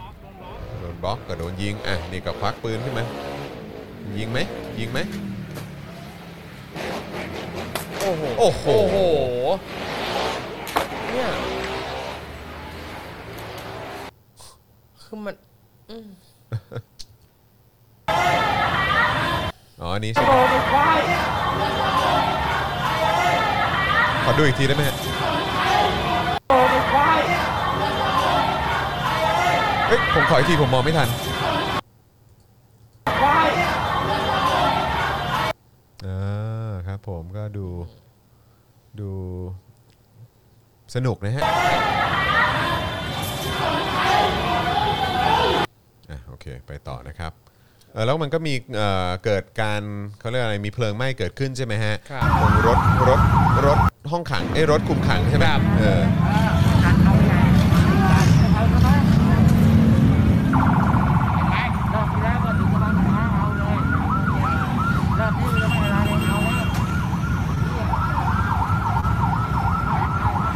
ก็ไอ้ตรงพาร์ทของรถคุมขังนี่ก็ เป็นที่ตั้งข้อสังเกตกันอยู่ว่า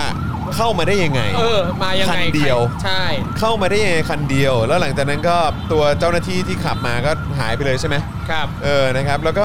เห็นมีคนบอกว่า มีคนใส่หมวกสีส้มมะเหมือนแบบเข้าไปแล้วก็เหมือนแบบ เหมือนถือโทรศัพท์อยู่ แล้วก็ แล้วก็คุยโทรศัพท์อยู่ แล้วก็หลังจากนั้นก็มีการเอา เอา เออเหมือนอะไรสักอย่างที่ ครับ น่าจะเป็นตัวที่ก่อให้เกิดเปลวไฟ ค เนี่ รั ย บ เออ เอาไปใส่ในรถ แล้วหลังจากนั้นไฟมันก็ลุกขึ้นมา ครับ เออ ซึ่งเขาก็เลยบอกว่า สังเกตเอ้ยอยาก อยากจะทราบว่า คนที่ใส่หมวกสีส้มนั้นเนี่ย ครั คื บ อใคร อันนี้ อันนี้เท่าที่เห็นมีการวิเคราะห์กันใน ครับผม โซเชียลมีเดียนะครับนะฮะก็เดี๋ยวต้องมาดูกันนะครับ เพราะว่าอย่างช่วงที่ผ่านมาหลาย ๆ ครั้งเราก็เคยเห็นกันนะครับ แล้วก็มีข่าวออกมาชัดเจน สื่อก็เอ่อมีการยืนยันชัดเจนว่า ครับ มีเจ้าหน้าที่ของรัฐเนี่ยแหละ โดยเฉพาะที่เข้าใจว่าเป็นทหารนะ ครับ ก็มีการแต่งกายเป็นเอ่อชุดนอกใช่ไหม ใช่ แล้วก็มีใส่หมวก ใช่ ใส่หมวกเอ่อใส่หมวกกันกระแทกอะไร ค พ รั ว บผมกนี้ด้วยเหมือนกันอะไร เนีย เงี้ น ยก็เลยแบบว่าม าก ก็เลยต้องมีการสืบค้นกันต่อไปนะครั ครับ บ ว่าสรุปว่าคนที่เอ่อก่อให้เกิดการเอ่อเขาเรียกไฟไหม้ครั้งเนี้ ค ย รับ เออที่รถมันไหม้เนี่ย อืม มันเป็นประชาชนไหม ใช่ เออ ใครกันแน่ นะครับมีเจ้าห เป็ น้าน คน ที่ เผา นะครับก็เอ่ออยากให้ความจริงออกมาไวๆนะครับ ครับ เออนะครับอ่ะมีอีกไหมฮะ นี่ เจ้าหน้าที่จะอยู่ในพื้นที่นะครับ เพื่อรักษาพื้นที่สำคัญเพราะฉะนั้นกลุ่มผู้ ริงๆอะผมอยากคุยกับเขาเลยอ่ะไอคนที่ประกาศอ่ะแล้วผมผมไม่ได้ทำอะไรเลยผมจอดอยู่เฉยๆมายิงผมทำไมอ่ะเฮ้ยดูอยู่ดีไม่ยิงผมอ่ะแล้วน้ำมันอยู่ฝั่งนี้ด้วย ไม่ได้อยู่ฝั่งคนชุมนุมเลยยิงมั่วเนี่ยอย่างนี่แบบถ้าผมไม่ระเบิดเครื่องใส่ผมแล้วเนี่ย อืมเนี่ยก็ไปยิงใส่คนที่เขาไม่ได้รู้อีหน่วยเนี่ยก็ ครับ มี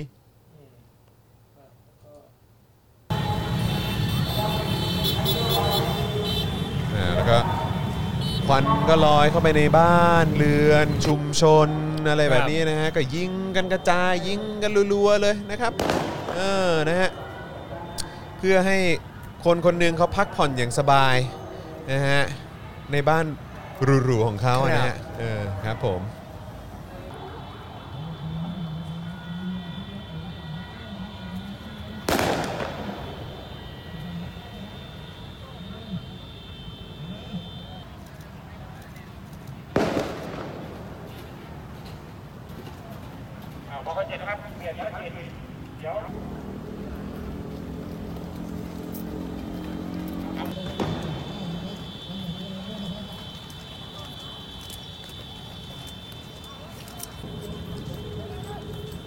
ก็คงต้องโดนทั้งหมดแหละ ผมว่าในอนาคตนะ คือทุกคนที่ไปปฏิบัติการกันน่ะ ครับ เออก็คงมีรายชื่อกันระบุไว้หมดอยู่แล้วนะครับ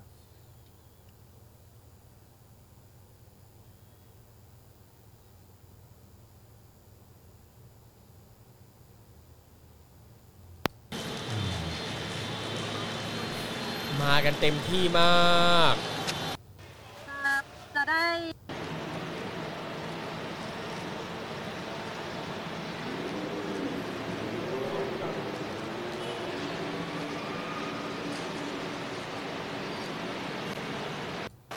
ทางทีมข่าวกำลังเร่งดำเนินการแก้ไขให้ชัดเอ่อชัดเจนขึ้นค่ะ โอเค ต้องขออภัยด้วยนะคะ กคลิปหนึ่งก็ได้นะฮะอืมอ่าแล้วอ๋อ อันนี้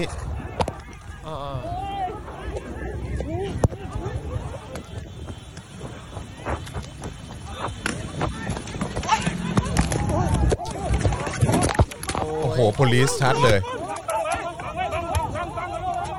โอ้โห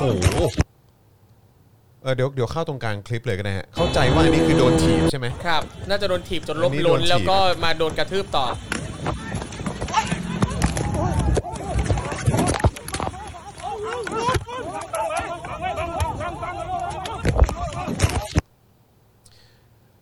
ผมว่าเดี๋ยวเราคงต้องมีการแบบรวบรวมภาพเหล่านี้นะครับนะฮะของทุก ๆ การชุมนุมที่เป็นเอ่อความรุนแรงที่เกิดขึ้นจากเจ้าหน้าที่รัฐนะฮะ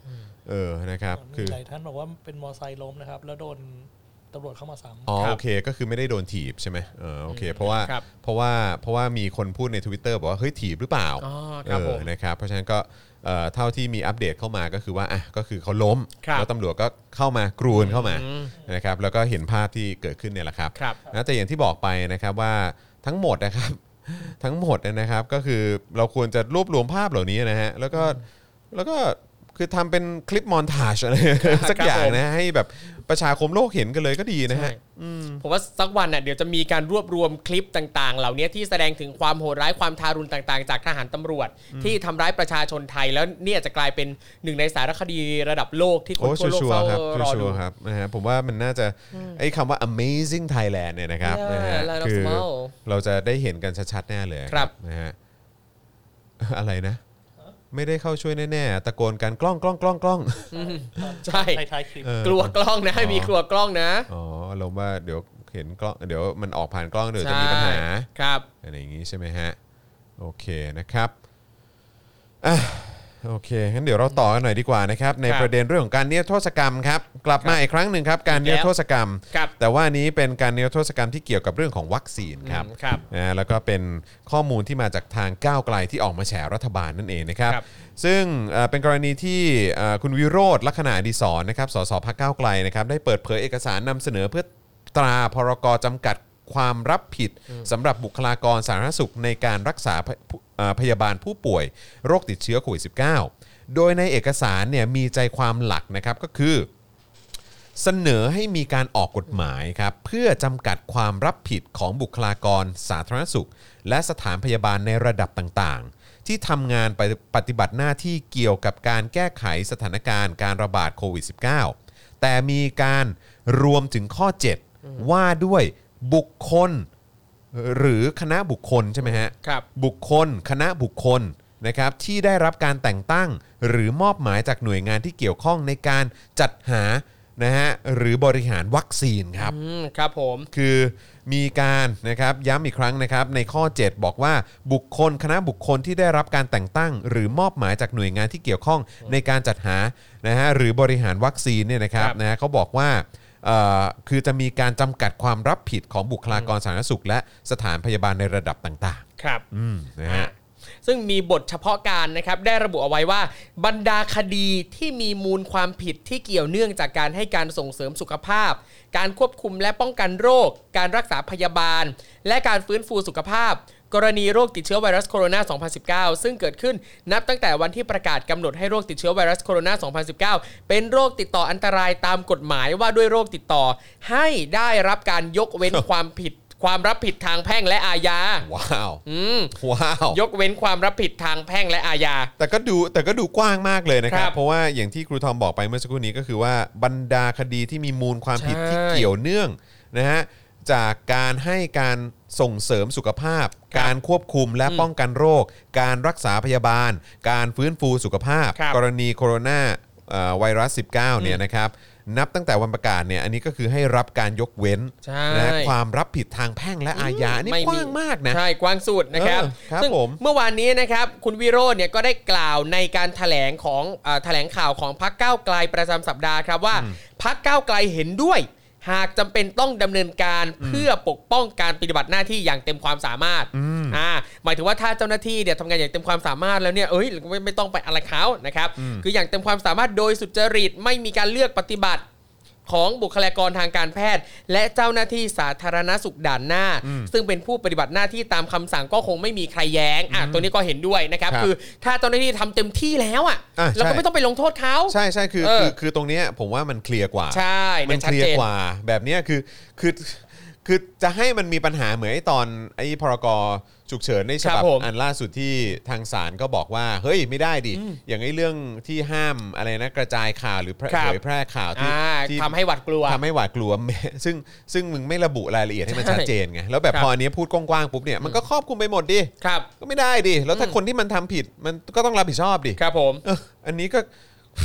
อืม ไร้สาระใช่ไหมฮะ ครับ อืมนะฮะอ่ะแต่ว่าอย่างที่บอกไปนะครับว่าการที่จะปกป้องบุคคล หรือคณะบุคคลที่มีหน้าที่ในการตัดสินใจเชิงนโยบายครับ ครับ ในการจัดหาและบริหารจัดการวัคซีนด้วย ล้วนทำให้ประชาชนส่วนใหญ่ที่กำลังประสบกับทุกข์ภัยอย่างแสนสาหัส ไม่พอใจอย่างยิ่งครับ เพราะหากนะฮะการที่มีประชาชนตายด้วยโรคระบาดเป็นจำนวนมาก เกิดจากการตัดสินใจที่ไม่สอดคล้องกับหลักวิชา หรือผลการศึกษาวิจัยที่ได้รับการเผยแพร่บนวารสารวิชาการทางการแพทย์ ระดับนานาชาติไว้แล้ว หรือเล็งเห็นหายนะที่อาจจะเกิดขึ้นได้ล่วงหน้า แต่ก็ไม่ได้ตระเตรียม หรือกระจายความเสี่ยงเอาไว้อย่างที่ควรจะเป็น เบิกจ่ายล่าช้าอย่างที่ไม่ควรจะเป็น ดังนั้นบุคคลหรือคณะบุคคลที่มีหน้าที่ในการตัดสินใจเชิงนโยบาย ก็ควรต้องเข้าสู่กระบวนการยุติธรรม ซึ่งถูกต้อง ใช่ นะครับ ส่วนจะถูกหรือผิดเนี่ย ครับ ศาลท่านจะเป็นผู้วินิจฉัยเอง อันนี้ถูกต้องเลยครับ ไม่ควรที่จะออกกฎหมายนิรโทษกรรมให้กับตัวเองล่วงหน้าครับเหมือนกับใคร เหมือนกับคณะรัฐประหาร ถู ไง กต้อง ทำแบบเนี้ยมัน ครับ เป็นการทำแบบแบบเดียวกันกับพวกคณะรัฐประหารเลย ครับ ก็ให้ศาลตัดสินสิ เข้าสู่กระบวนการยุติธรรมสิ ไม่ใช่ว่ามีกฎหมายพิเศษแบบนี้ออกมาไง ครับ เออ โอ้โห คือเอาจริงแบบเห็นแล้วจะอื้อหือทำไมพี่หน้าด้านขนาดนี้ครับผมนะครับ ด้านนายอนุทินนะครับ ได้กล่าวถึงกรณีนี้ว่า มันไม่ใช่การนิรเอ่อนิรโทษกรรมเหมาเข่งนะครับ จ้ะ แต่มันเป็นการให้ความมั่นใจกับบุคลากรทางการแพทย์และสาธารณสุขนะ เออ เนื่องจากช่วงนี้มีการรักษาคนไข้โควิดเป็นแสนราย การทำให้เขาคลายความกังวลในการวินิจฉัยโรคและรักษาพยาบาล ต้องทำความมั่นใจว่าเขาจะได้รับความเป็นธรรม ไม่ใช่มีช่องโหว่คนหัวใสจะมาฟ้องร้อง ส่วนใหญ่เนี่ยคนฟ้องร้องแพทย์ ถ้าแพทย์ทำโดยเจตนาสุจริต ศาลเนี่ยก็ไม่เคยลงโทษ อืม เราไม่อยากให้บรรดาแพทย์พยาบาลมีความวิตกกังวล อืม เมื่อเขามีขวัญกำลังใจเต็มที่ก็จะทุ่มเทในการรักษาพยาบาล อืม คนที่จะได้ประโยชน์ก็คือประชาชน อืม และวัคซีนก็ต้องเข็ม 3 เพื่อให้ปลอดภัย อืมไม่แต่คือคุณอนุทิน ใช่ จะพูดยังไงก็ตามครับคุณอนุทินจะพูดยังไงก็ตาม ครับ แล้วทำไมไม่มีการระบุไปให้ชัดเจนไปเลยล่ะ อืม ว่าเป็นเอ่อแบบเฉพาะเจ้าหน้าที่แพทย์ ครับ ที่แบบอยู่ด่านหน้า อืม เออหรือว่าพยาบาลอะไรแบบเนี้ ค ย รับ ก็คือระบุให้มันเคลียร์ให้มันชัดเจนดิ ใช่ แต่คือคนออกนโยบายอ่ะอย่างรัฐมนตรีอ่ะ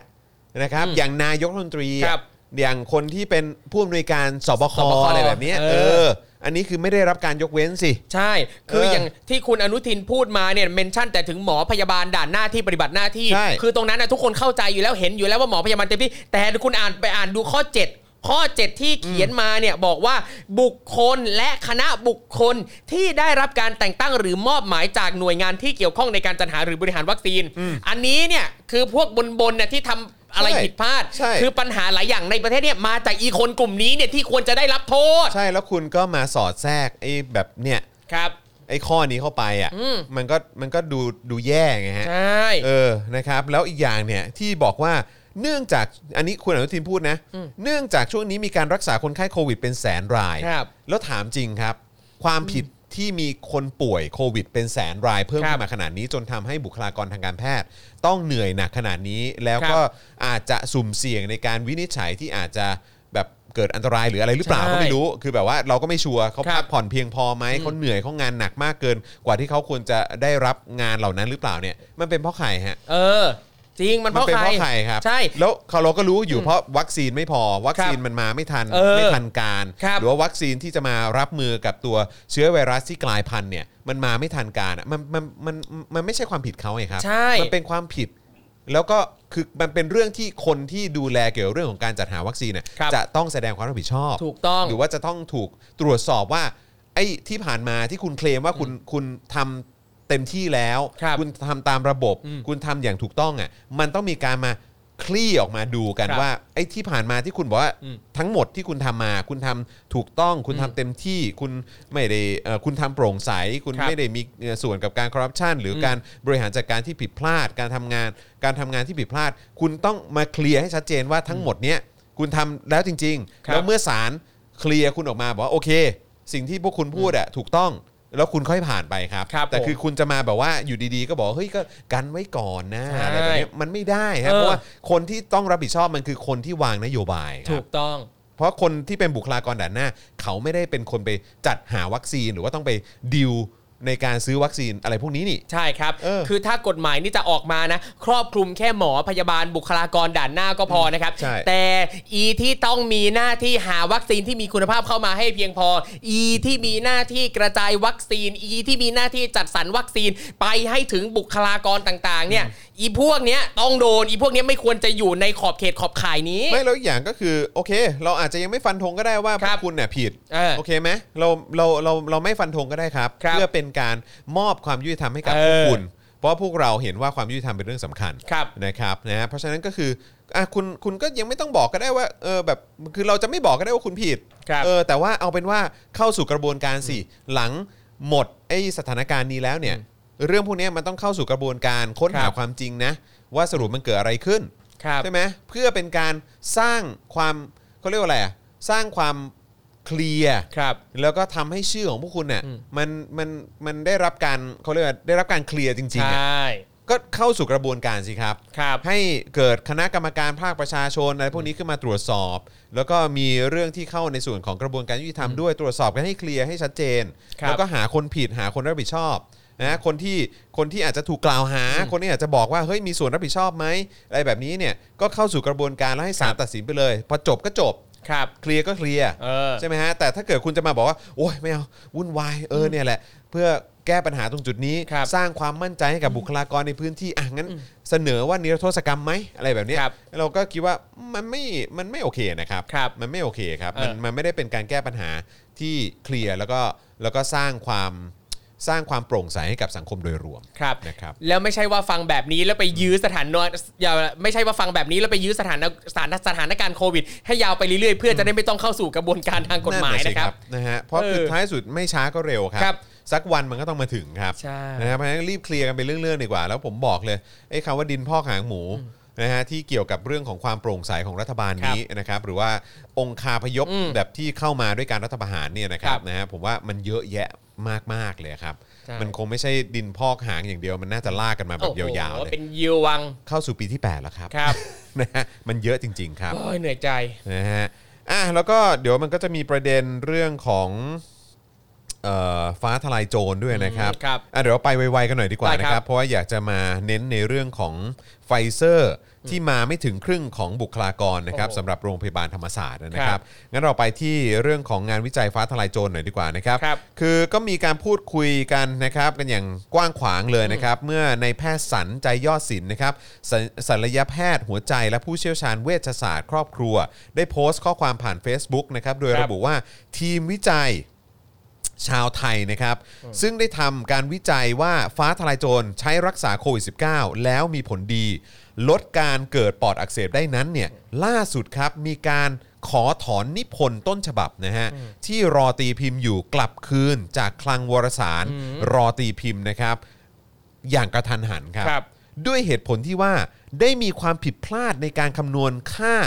ในยะสำคัญใช่ไหมฮะของความแตกต่างครับ ครับ จึงของงดการเผยแพร่ไว้ก่อน เพื่อป้องกันการนำผลวิจัยไปใช้ด้วยความเอ่อด้วยสำคัญผิด ครับ นะครับรายละเอียดในงานวิจัยนั้นเนี่ยระบุว่ากลุ่มผู้ใช้ฟ้าทลายโจร 29 คน เป็นปอดอักเสบ 0 คน อืม ส่วนคนที่ส่วนกลุ่มที่ใช้ยาหลอก 28 คน เป็นปอดอักเสบ 3 คนครับ ครับ ขณะนั้นเนี่ยคำนวณนัยสำคัญของความแตกต่างได้ เป็น p เท่ากับอะไรน้อยกว่า 0.039 นะครับ ครับ นะฮะซึ่งเป็นความแตกต่างที่มีนัยสำคัญนะครับตัดกันที่ p เนี่ยน้อยกว่า 0.05 ครับ แต่แท้จริงแล้วค่านัยสำคัญจริง ๆ คือ p เท่ากับ 0.1 ครับ โดยนายแพทย์สารระบุว่าแปลไทยให้เป็นไทยก็คือ จะต้องเปลี่ยนคำสรุปผลวิจัยเป็นการใช้ฟ้าทลายโจร ลดปอดบวมได้ ไม่แตกต่างจากการใช้ยาหลอกครับ อ่า เฮ้ย ไม่แต่แต่แต่การใช้ยาหรอกนั่น เพราะฉะนั้นก็คือว่า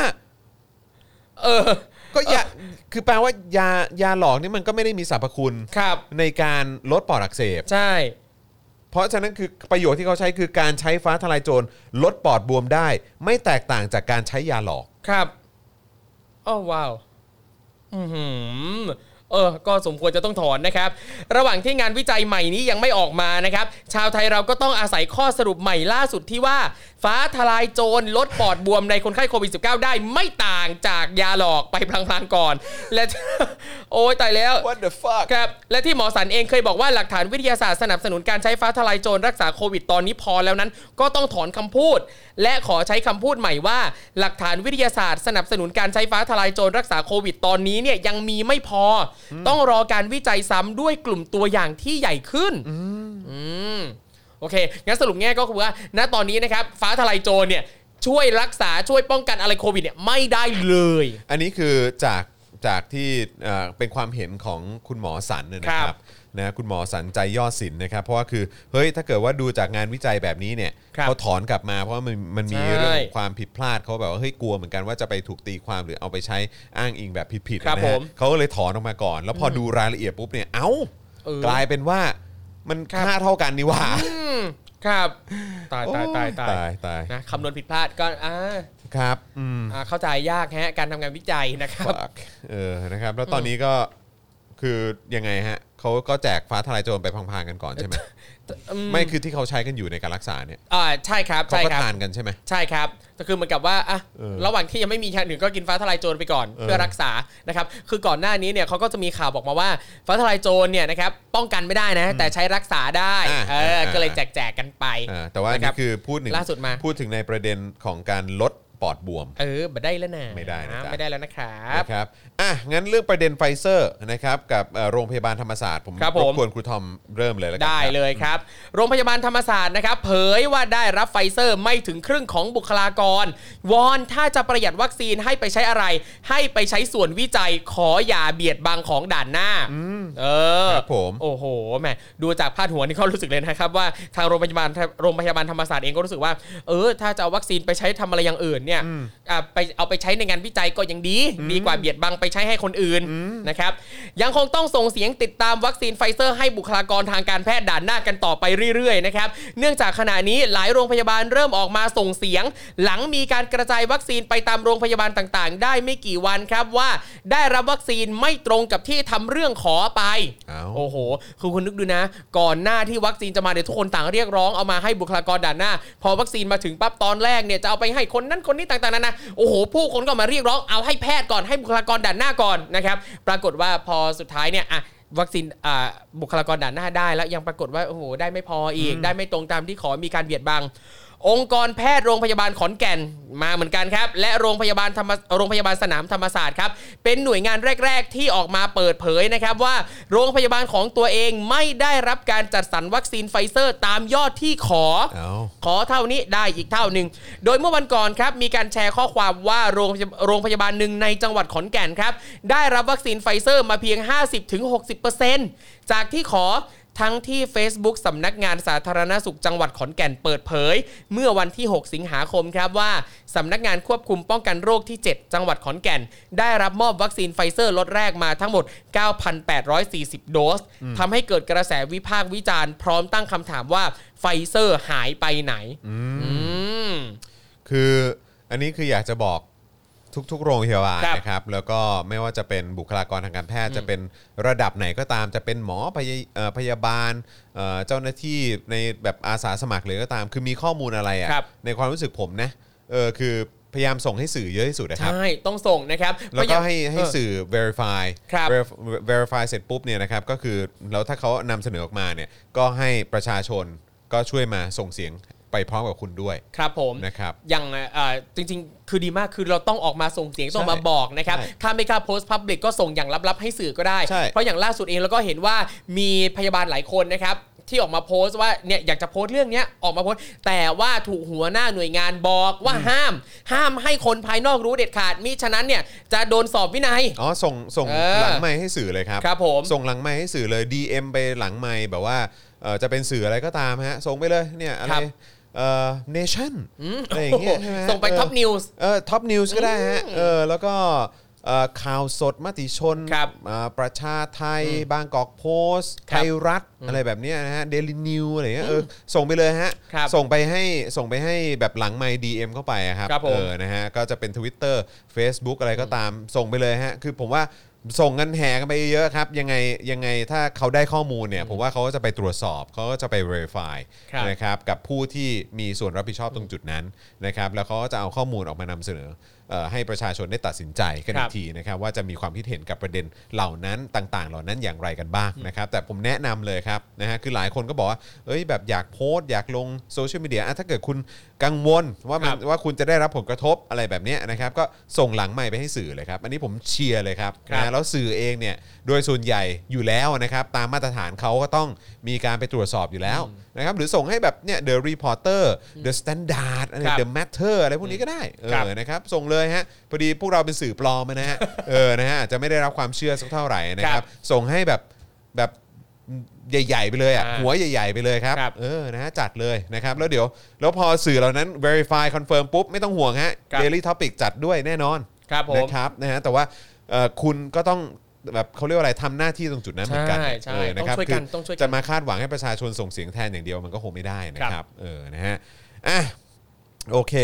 องค์เอ่อ ครับ องค์กรแพทย์โรงพยาบาลขอนแก่นเนี่ยนะครับเขาออกมาแถลงยืนยันนะครับว่าเกิดเหตุการณ์นี้ขึ้นจริง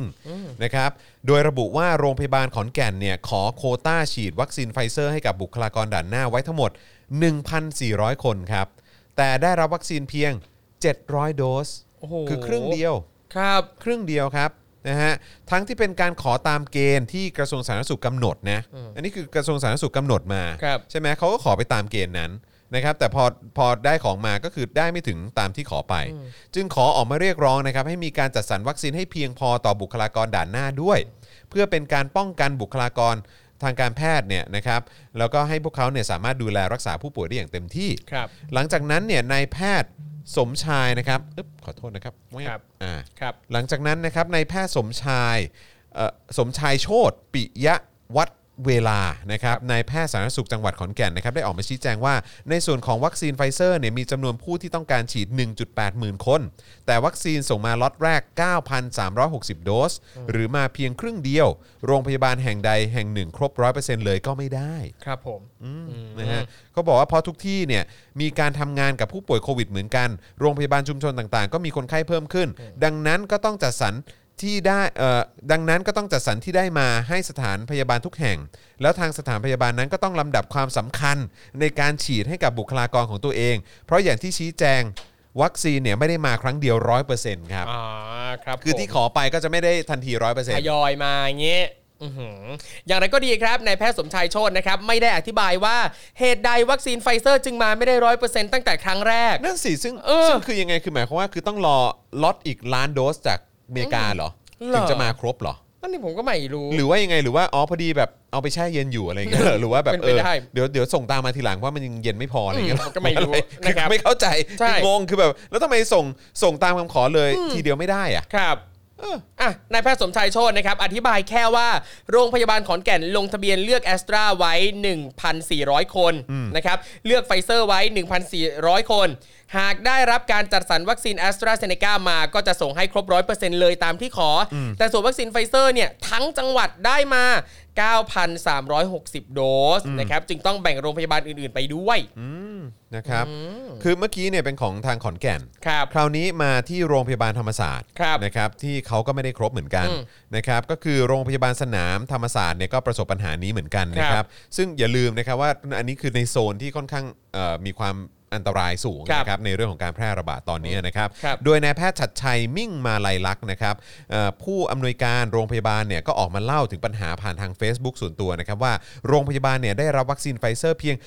60%จากที่ขอไปครับ ครับโอ้โห เฮ้ยนี่มันคือพื้นที่ที่นี่มันต้องดูแลด้วยนะครับ แล้วนี่เป็นโรงพยาบาลสนามด้วยนะ ทั้งที่ยอดนี้เนี่ยลดลงครึ่งหนึ่งนะครับจากที่ตั้งเป้าว่าจะขอในตอนแรกแล้วนะ ครับ อันี้คือลดลงมาแล้วนะ เพราะแพทย์บางส่วนก็ฉีดแอสตราเซเนกากระตุ้นเข็มที่ 3 ไปบ้างแล้ว ครับ รายชื่อที่ส่งไปใหม่เนี่ยเป็นบุคลากรด่านหน้าที่จำเป็นต้องฉีดวัคซีนไฟเซอร์ ตามข้อบ่งชี้ที่กระทรวงกำหนด แต่ก็ยังได้วัคซีนมาแค่ 60%เท่านั้น ครับ แล้วก็ระบายความอัดอั้นตันใจนะครับว่า เจ้าหน้าที่ทุกคนทำงานหนักและต่อสู้มาโดยตลอด และถือเป็นหน่วยงานด้านหน้าอย่างแท้จริง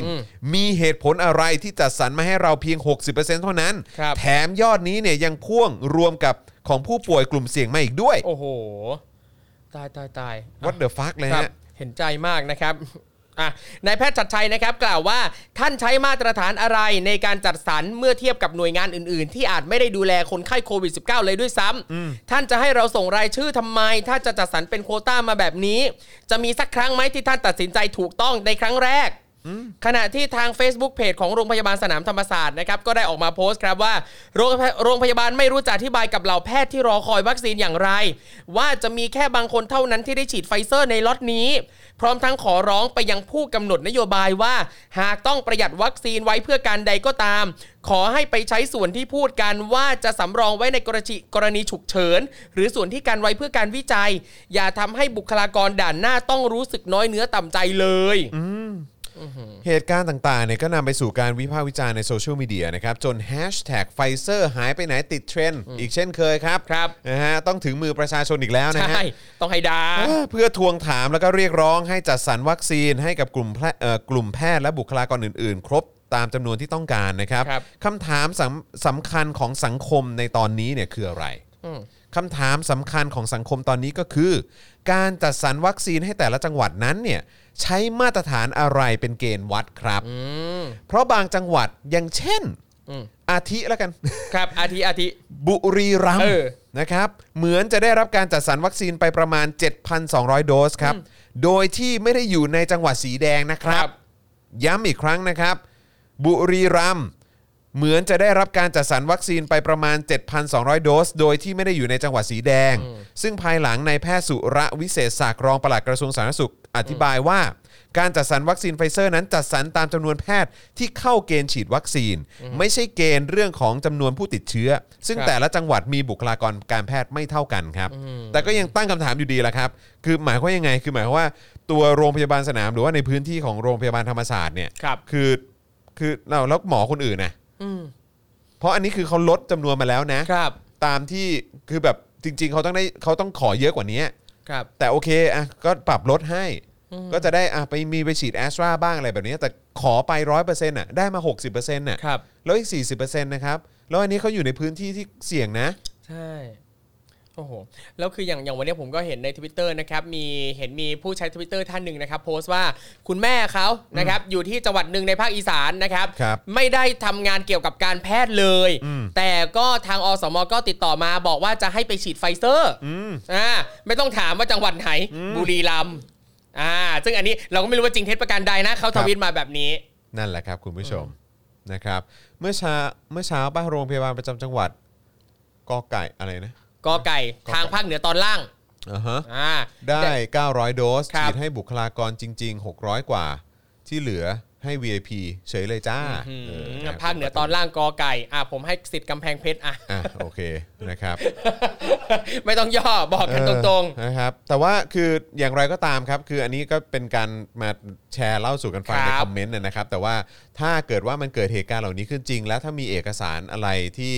ที่มันมีอะไรมีระบุอะไรแบบ ค นี้ รับ จริงๆเนี่ยผมก็คิดว่าอย่ารีรออย่ารอช้านะค ครั รับบ นะฮะก็ถ้าส่งให้สื่อได้ ใช่ นะครับหรือว่าให้ประชาชนได้เห็นผมว่าเป็นเป็นเรื่องที่ดีนะครับ ๆ ครับ นะฮะก็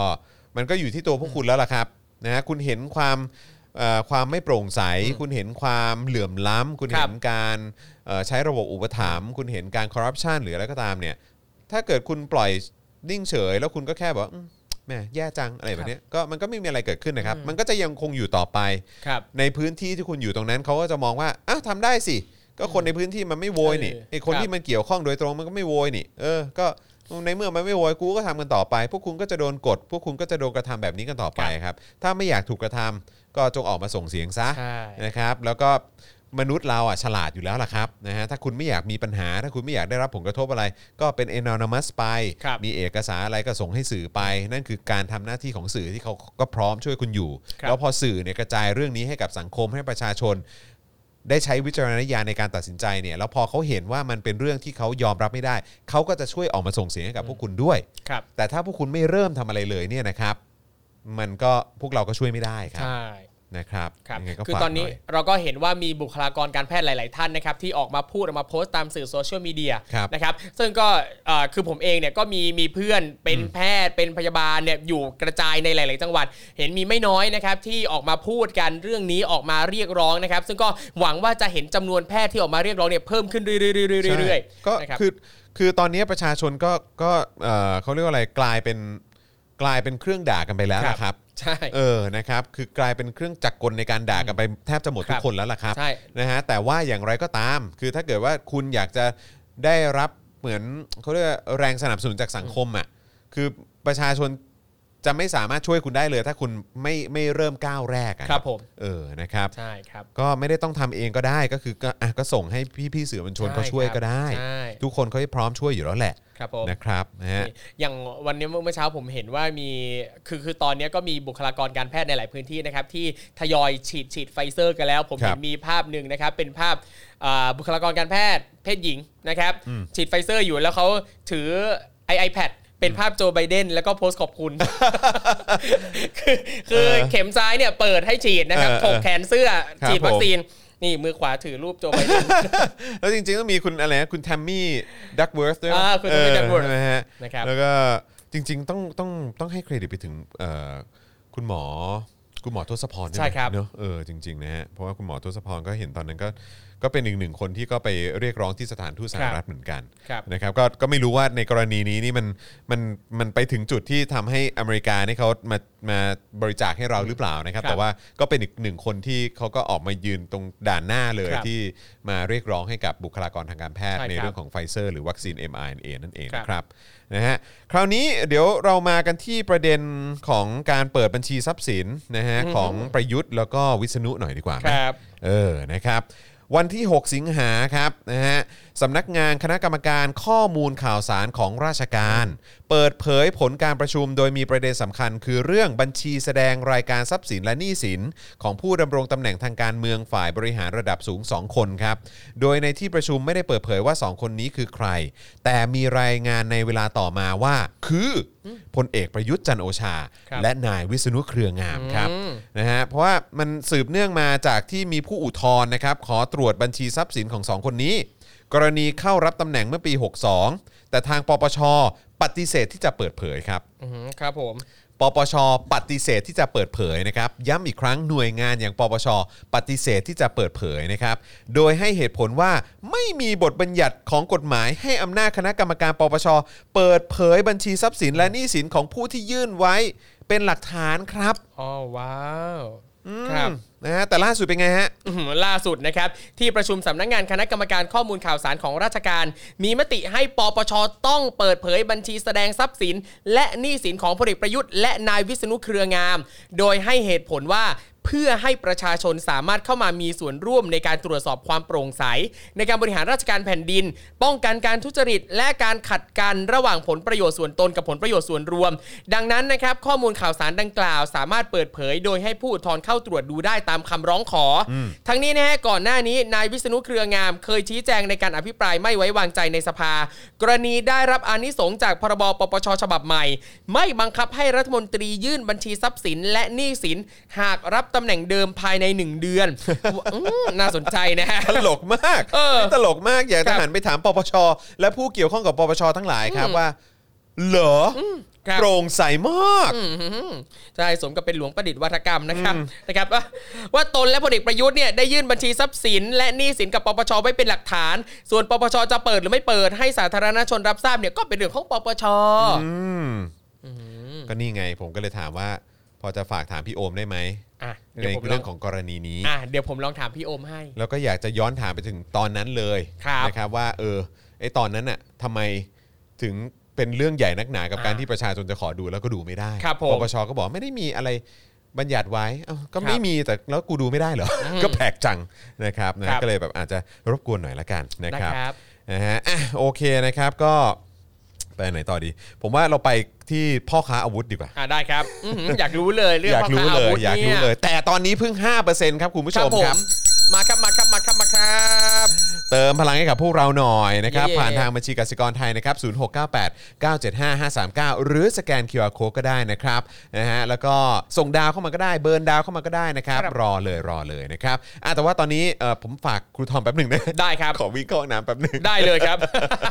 กลับมาแล้วครับกลับมาแล้ว ครับผม แล้วเดี๋ยวอีกสักครู่เราจะกลับมากับข่าวเรื่องของพ่อค้าอาวุธในไทยเอี่ยวกับการเอ่อเขาเรียกว่าอะไรจะจ้างวานฆ่าใช่ไหมฮะ ครับ ทูตเมียนมาที่ไปชู 3 นิ้ว ครับผม ที่เอ่อที่ UN นะนะฮะเออแล้วก็เดี๋ยวเราก็จะมาติดตามสถานการณ์เอ่อต่างๆนะครับในต่างประเทศ ครับ ด้วยเหมือนกันว่า ค ต รั อบผนม นี้เขาไปถึงไหนกันแล้วนะครับ นี่ แต่ว่าตอนนี้เดี๋ยวพูดคุยนะฮะผ่านทางคอมเมนต์กับครูทอมก่อนละกันนะครับ ครับผม อ่า โอเคนะครับอ่ะสำหรับท่านไหนนะครับที่ดูอยู่ตอนนี้นะครับ อย่างที่พูดกันไปนะครับว่าสามารถจะโอนเงินเข้ามาครับสนับสนุนรายการของเราได้นะครับ เลขบัญชีอยู่ที่หน้าจอเลยนะครับ บัญชีกสิกรไทย 0698975539 นะครับผม หรือว่าสแกน QR code ก็ได้นะครับ แล้วถ้าใครมีอะไรนะครับก็สามารถพูดคุยกันมาได้ คุณอาร์มธีรชัดนะครับ ถามผมว่าตรวจภูมิหรือยังนะครับ ยังครับ ยังไม่ได้ไปตรวจนะครับ เดี๋ยวเวลายังไม่เอื้อนะครับ แต่เดี๋ยวจะไปตรวจแน่นอน นะครับนี่โอ้โหมีบางท่านบอกว่าให้คุณจรฉี่ตรงนี้นะครับไม่เป็นไรนะครับไม่เป็นไรนะครับนะคิดว่าเอ่อให้คุณจรเนี่ยเข้าไปห้องน้ำดีกว่านะครับของหนักนะฮะ โอ้โหอ้าวคุณ my name so นะครับ ถามมาว่าคำว่าเปล่า แบบที่สะกดว่าสระเอปอปลาลอลิง ไม่เอกสระอา กับปอปลาลอลิง ไม่เอกสระอาวอแหวน อันไหนถูกนะครับ โอ้โห ผมชอบมากเลยนะครับ กับการที่มีการถามคำถามเรื่องการสะกดคำภาษาไทยด้วยนะครับ จริงๆแล้วนะครับ ถ้าสะกดตามหลักราชบัณฑิตยสถานนะครับสระเอปอปลาลอลิง ไม่เอกสระอานะครับ ก็คือปอลอเนี่ยเป็นควบกล้ำนะครับ แล้วก็สระเอาแล้วก็ไม่เอกนะครับ แต่เวลาออกเสียงนะครับคำนี้เนี่ยเราจะออกเสียงไม่ตรงกับรูปนะครับ คือรูปเนี่ยเป็นสระเอาสระเอาเป็นเสียงสั้นนะครับ แต่เวลาเราออกเสียงกันเรามักจะออกเสียงว่าเปล่านะครับ คือเป็นสระอาเสียงยาวนะครับ แต่เวลาเขียนเนี่ยนะครับเอ่อบางคนเนี่ยที่ไม่ได้เข้มงวดมากกับการสะกดนะครับ ก็อาจจะสะกดว่าปอปลาลอลิง ไม่เอกสระอาวอแหวนก็ได้นะครับ อันนี้ก่อนอนุโลมได้ แต่สมมุติว่าถ้าจะเป็นทางการนะครับ ก็ใช้สระเอานะครับ คุณกอล์ฟถามมาว่าคำว่าแซบมีไหมเอกไหมครับ โอ้โหกำลังเป็นกระแสเลยนะครับ ช่วงนี้นะครับเรียกว่าเดือดมาก แม่ไม่ประนอมเลยนะครับ ถ้าใครติดตามนะครับ ก็จะเห็นแบบ โอ้โหวาวซ่ามาก ไม่มีการประนอมเลยสักนิดนะครับ เอ่อคำว่าแซบนะครับ จริง ๆ แล้วคำนี้นะครับ ถ้าเป็นตามพจนานุกรมฉบับราชบัณฑิตยสถานปัจจุบันนะครับเขาบอกว่าให้สะกดว่าสระแอซอโซไม่เอกบอใบไม้นะครับมีไม่เอกด้วย แต่ว่าถ้าเป็นเมื่อก่อนนะครับพจนานุกรมฉบับเดิมเนี่ยสะกดว่าสระแอซอโซบอใบไม้นะแซบเป็นเสียงยาว คือในภาษาอีสานนะครับ เวลาเราออกเสียงคำเนี้ยแซบนะจะเป็นเสียงยาว แต่ว่าคนไทยเราคนไทยภาคกลางนิยมออกเสียงเป็นเสียงสั้นนะครับเป็นแซบนะครับคือถ้าเป็นเมื่อก่อนเนี่ยไม่ต้องใส่ไม่เอกอะถูก แต่ว่าปัจจุบันนี้นะครับราชบัณฑิตเปลี่ยนใหม่ฮะเขาชำระพจนานุกรมเรื่อยๆนะครับเขาบอกว่าแซบ ต้องมีไม่เอกด้วยสระแอซอโซไม่เอกบอใบไม้นะครับ เห็นไหมครับว่าเวลาเราจะสะกดคำใดๆก็แล้วแต่นะครับ เราต้องอัปเดตนะฮะคือพจนานุกรมเมื่อมีฉบับใหม่ออกมาเนี่ยจะมีการเปลี่ยนแปลงเยอะมากเลย ทั้งเรื่องการสะกดคำอาจจะเปลี่ยนเรื่องการอ่าอ่านออกเสียง หรือว่าอาจจะเปลี่ยนหรือเพิ่มความหมายใหม่ขึ้นมานะครับ เราก็ต้องดูเรื่อยๆนะครับนี่ โอ้โหเอออีกคำถามหนึ่งน่าสนใจนะครับ กฎหมายต้องมียอยักษ์ไหมนะฮะ ไม่มียอยักษ์นี่เป็นกฎหมานะครับ แต่ทั้งนี้ทั้งนั้นก็แล้วแต่ แล้วแต่ แล้วแต่ความนิยมนะ แล้วแต่บริบท แล้วแต่บริบท บางครั้งกฎหมายนี่ก็กลายเป็นกฎหมาได้นะครับ ถ้าผู้บังคับใช้เนี่ยเหี้ยนะครับ แค่นั้นนะครับ ผมจะพูดแบบนี้ได้ไหมอ่ะ เออ โอ้โห นี่คำคำว่ารัฐบาลนะรัฐบาลนะครับรัฐบาลนะครับ จริง ๆคำนี้เนี่ยมันก็มาจากคำว่ารัฐบาลนะสังเกตดูว่าเวลาเราออกเสียงว่าร้าบาน เวลาเขียนว่าร้าบานเนี่ยนะครับ อันนี้เนี่ยเราอย่าไปมองว่ามันเป็นภาษาวิบัตินะเพราะว่าเพราะว่าอะไรความหมายมันก็มีนะ คือการใช้คำว่าร้าบานกับรัฐบาลเนี่ยแน่นอนว่าเวลาเราใช้เนี่ยความหมายเอ่อในความรู้สึกที่คนรับสารรับรู้ได้เนี่ยมันก็จะต่างกันเห็นไหมฮะนั่นแปลว่าถ้าเราจะใช้ร้าบานในความหมายว่าร้าบานเห็นไหมความหมายมันจะคนละอย่างกับรัฐบาลละนะครับดังนั้นเราก็สามารถใช้ได้นะครับ อย่าถือว่ามันเป็นเรื่องวิบัตินะครับคำว่าอ่ะหมอยงต้องเติมงองูอีกตัวไหม เออนะครับนะไม่ต้องไม่ต้องนะครับ แบบนี้ก็ได้นะงองูตัวเดียวนะก็งอไปนะครับนะนะคนดีต้องมียอยักษ์กะลานไหม คนดีนะครับนี่นะครับอ่าน่าสนใจนะครับน่าสนใจนะครับก็อย่างที่บอกว่าบางครั้งนะเวลาเราพลิกแปลงการสะกดคำพลิกแปลงการอ่านออกเสียงพลิกแปลงความหมายต่างๆเหล่านี้ครับคือความเซนส์ของความหมายมันก็จะต่างไปด้วยใช่ไหมเหมือนกับเวลาเราพูดว่าสวัสดีครับ เราใช้บอใบไม้นะครับแต่สมมติว่าถ้าเราพูดว่าสวัสดีครัช เนี่ยความหมายมันคือสวัสดีครับนั่นแหละ แต่ความเป็นทางการอ่ะมันต่างกันดังนั้นเราอย่าไปมองว่าการใช้คำแบบนี้เนี่ยนะครับเอ่อมันมันทำให้ภาษาวิบัตินะครับ โอ้โหบางบางท่านนะครับ ยังยังยังไม่จบกับคำว่าหมอยงนะครับนะ เอาจริงทุกคน อันนี้ถ้าพูดแบบเอ่อทางการนะแบบวิชาการนะครับถ้าเปิดตามพระราชอนุกรมฉบับพระราชบัณฑิตยสถานนะสมมุติว่าถ้าเราตัดงองูออกไปนะครับหอหีบมอม้าออ่างยอยักษ์เนี่ยนะครับตามพจนานุกรมนะครับเขาก็ให้มาสามความหมายฮะความหมายแรกเนี่ยแปลว่าขนในที่ลับนะครับความหมายที่สองเขาบอกว่าเรียกสิ่งที่มีลักษณะเป็นเส้นเป็นฝอยบริเวณปลายฝักข้าวโพดอะว่าหมอยข้าวโพด นะอันเนี้ยตามพจนานุกรมฉบับราชบัณฑิตยสถานนะฮะ หมอยข้าวโพดนะครับ ข้าวโพด อันเนี้ยเราไม่ได้พูดหยาบนะ หมอยข้าวโพดจานแบงค์พูดสิครับ หมอยก็พอ เออเนี่ยตามพจนานุกรมเขาบอกแบบนี้ฮะหมอยข้าวโพดนะครับ ซึ่งนั่นแปลว่าเวลาเรารับเวลาเราจะรับประทานข้าวโพดทุกครั้งเราต้องดึงอะไรออกก่อนครับ ดึงหมอยดีมากนะครับ เพราะว่าถ้าไม่ดึงอะไรจะติดฟันครับ หมอยติดฟันอ่าดีมาก หมอยข้าวโพดหมายถึงหมอยข้าวโพดเนี่ยเราว่ากันตามพจนานุกรมนะครับในพจนานุกรมระบุแบบนี้เลยนะครับแล้วก็อีกความหมายหนึ่งนะครับหอหีบมอม้าอ่างยอยักษ์เนี่ยนะครับในพจนานุกรมเนี่ยเขาก็มีบอกว่าในภาษาถิ่นเหนือบางถิ่นนะครับเขาบอกว่าเรียกหนวดว่าหมอยปากอ่าเรียกคราวว่าหมอยคางเออ อ่า เรียกขนรักแร้ว่าหมอยแร้ อ่า เออแบบนี้ตามพจนานุกรมนะเนี่ยเห็นไหมผมมีครบเลย มีครบสามหมอย อะไรนะคุยกันเรื่องวิชาการอยู่มีคำถามจากผู้ชมในห้องส่งเออ ก็ถามถามเรื่องหมอยง เอ อ แต่เรื่องหมอยง แล้วก็เอ๊ะถ้ามีงองูไม่มีงองู เออ แบบนี้ เอ้ย เออ พอคุยเรื่องนี้แล้วผมมีคำหนึ่งอยากถามคุณทอม อะไรครับ แล้วหมอยง้ออ่ะ หมอยงหมอยงอ๋อก็คือโขนไงโขนก็ คือเรียกคือ คือคือ อาจ คือ จะ มันมันเป็นคำเรียกปกติไหมหรือว่า คือเอา เออเออ จริงๆหมอยงอเนี่ยผมก็เคยได้ยินหลายคน เออเออ เรียกนะครับ คิดว่ามันก็น่าจะอ่าที่มาความหมายก็เหมือนกับหมอยข้าวโพดไงคือเป็นขนอยู่ตรง อืม พืชอ่ะ อ๋อโอเคโอเคโค เอออะไรเงี้ย หย่อยหย่อยหย่อย ใช่ปกติเวลาคุณจรกินข้าวโพดดึงหมอยไหมฮะ ผมผมผมไม่ค่อยเจอผม อ๋อ ไม่ค่อยโอเจ อ เค ผมไม่ค่อยเจออะไร เออนี่แหละเราคุยกันในเชิงวิชาการ โอเค ใช่ เออแต่ผมก็ยังงงอีกคำหนึ่งก็คือ ครับ อย่างเรื่องสิทธิ์และสิทธิอย่างเงี้ย ครับผม มันต่างกันยังไงฮะ คือจ ห ริง รือ ๆ มัน แล้ว ออกเสียงได้สองแบบ เอ่อถ้ามีเครื่องหมายธนาคารเนี่ยอ่านว่าสิทธิ์ อ่ะแน่นอน อ่าถ้าไม่มีอ่านว่าสิทธิ อ่า อ่ะ อ่า เพราะฉะนั้นยังไงก็สิทธิอยู่แล้ว ใช่ยังไงก็สิทธิอยู่แล้ ยังไง ว ก็สิทธิ ใช่ เออ แต่อย่างเรื่องการใช้อะครับ ถ้าเป็นคำว่าสิทธิเนี่ย เรามักจะใช้ในความหมายที่อ่าต้องการจะชี้เฉพาะเจาะจงเรื่องเกี่ยวกับกฎหมาย แล้วแล้วความต่างกันของคำว่าสิทธิกับคำว่าสิทธิที่มีอะไรตัวการันใช่ไหม อ่า หรือว่าตัว ใช่เครื่องหมาย ตัว ธนาคาร ตัวตัวเอ่อตัวธนาคารเนี่ย ครับ คือมันมันต่างกันไหมฮะ มันต่างกันไหมเอ่อจริงๆ ความหมายเหมือนกันเลย มาจาก เออ รากศัพท์เดียวกันเพียงแต่ว่าต่างกันตรงการใช้งาน อ๋ออยากจะ ถ้ ใช้คำไหน ถ้ามันอยู่โดดๆอ่ะ เออ ถ้าสิทธิกับสิทธิ์เนี่ยคำว่าสิทธิเนี่ยคือจะเน้นเวลาพูดเรื่องกฎหมาย อืม อ่าอ่าสิท สิท ธิ ธิของแต่ละท่าน เออ เ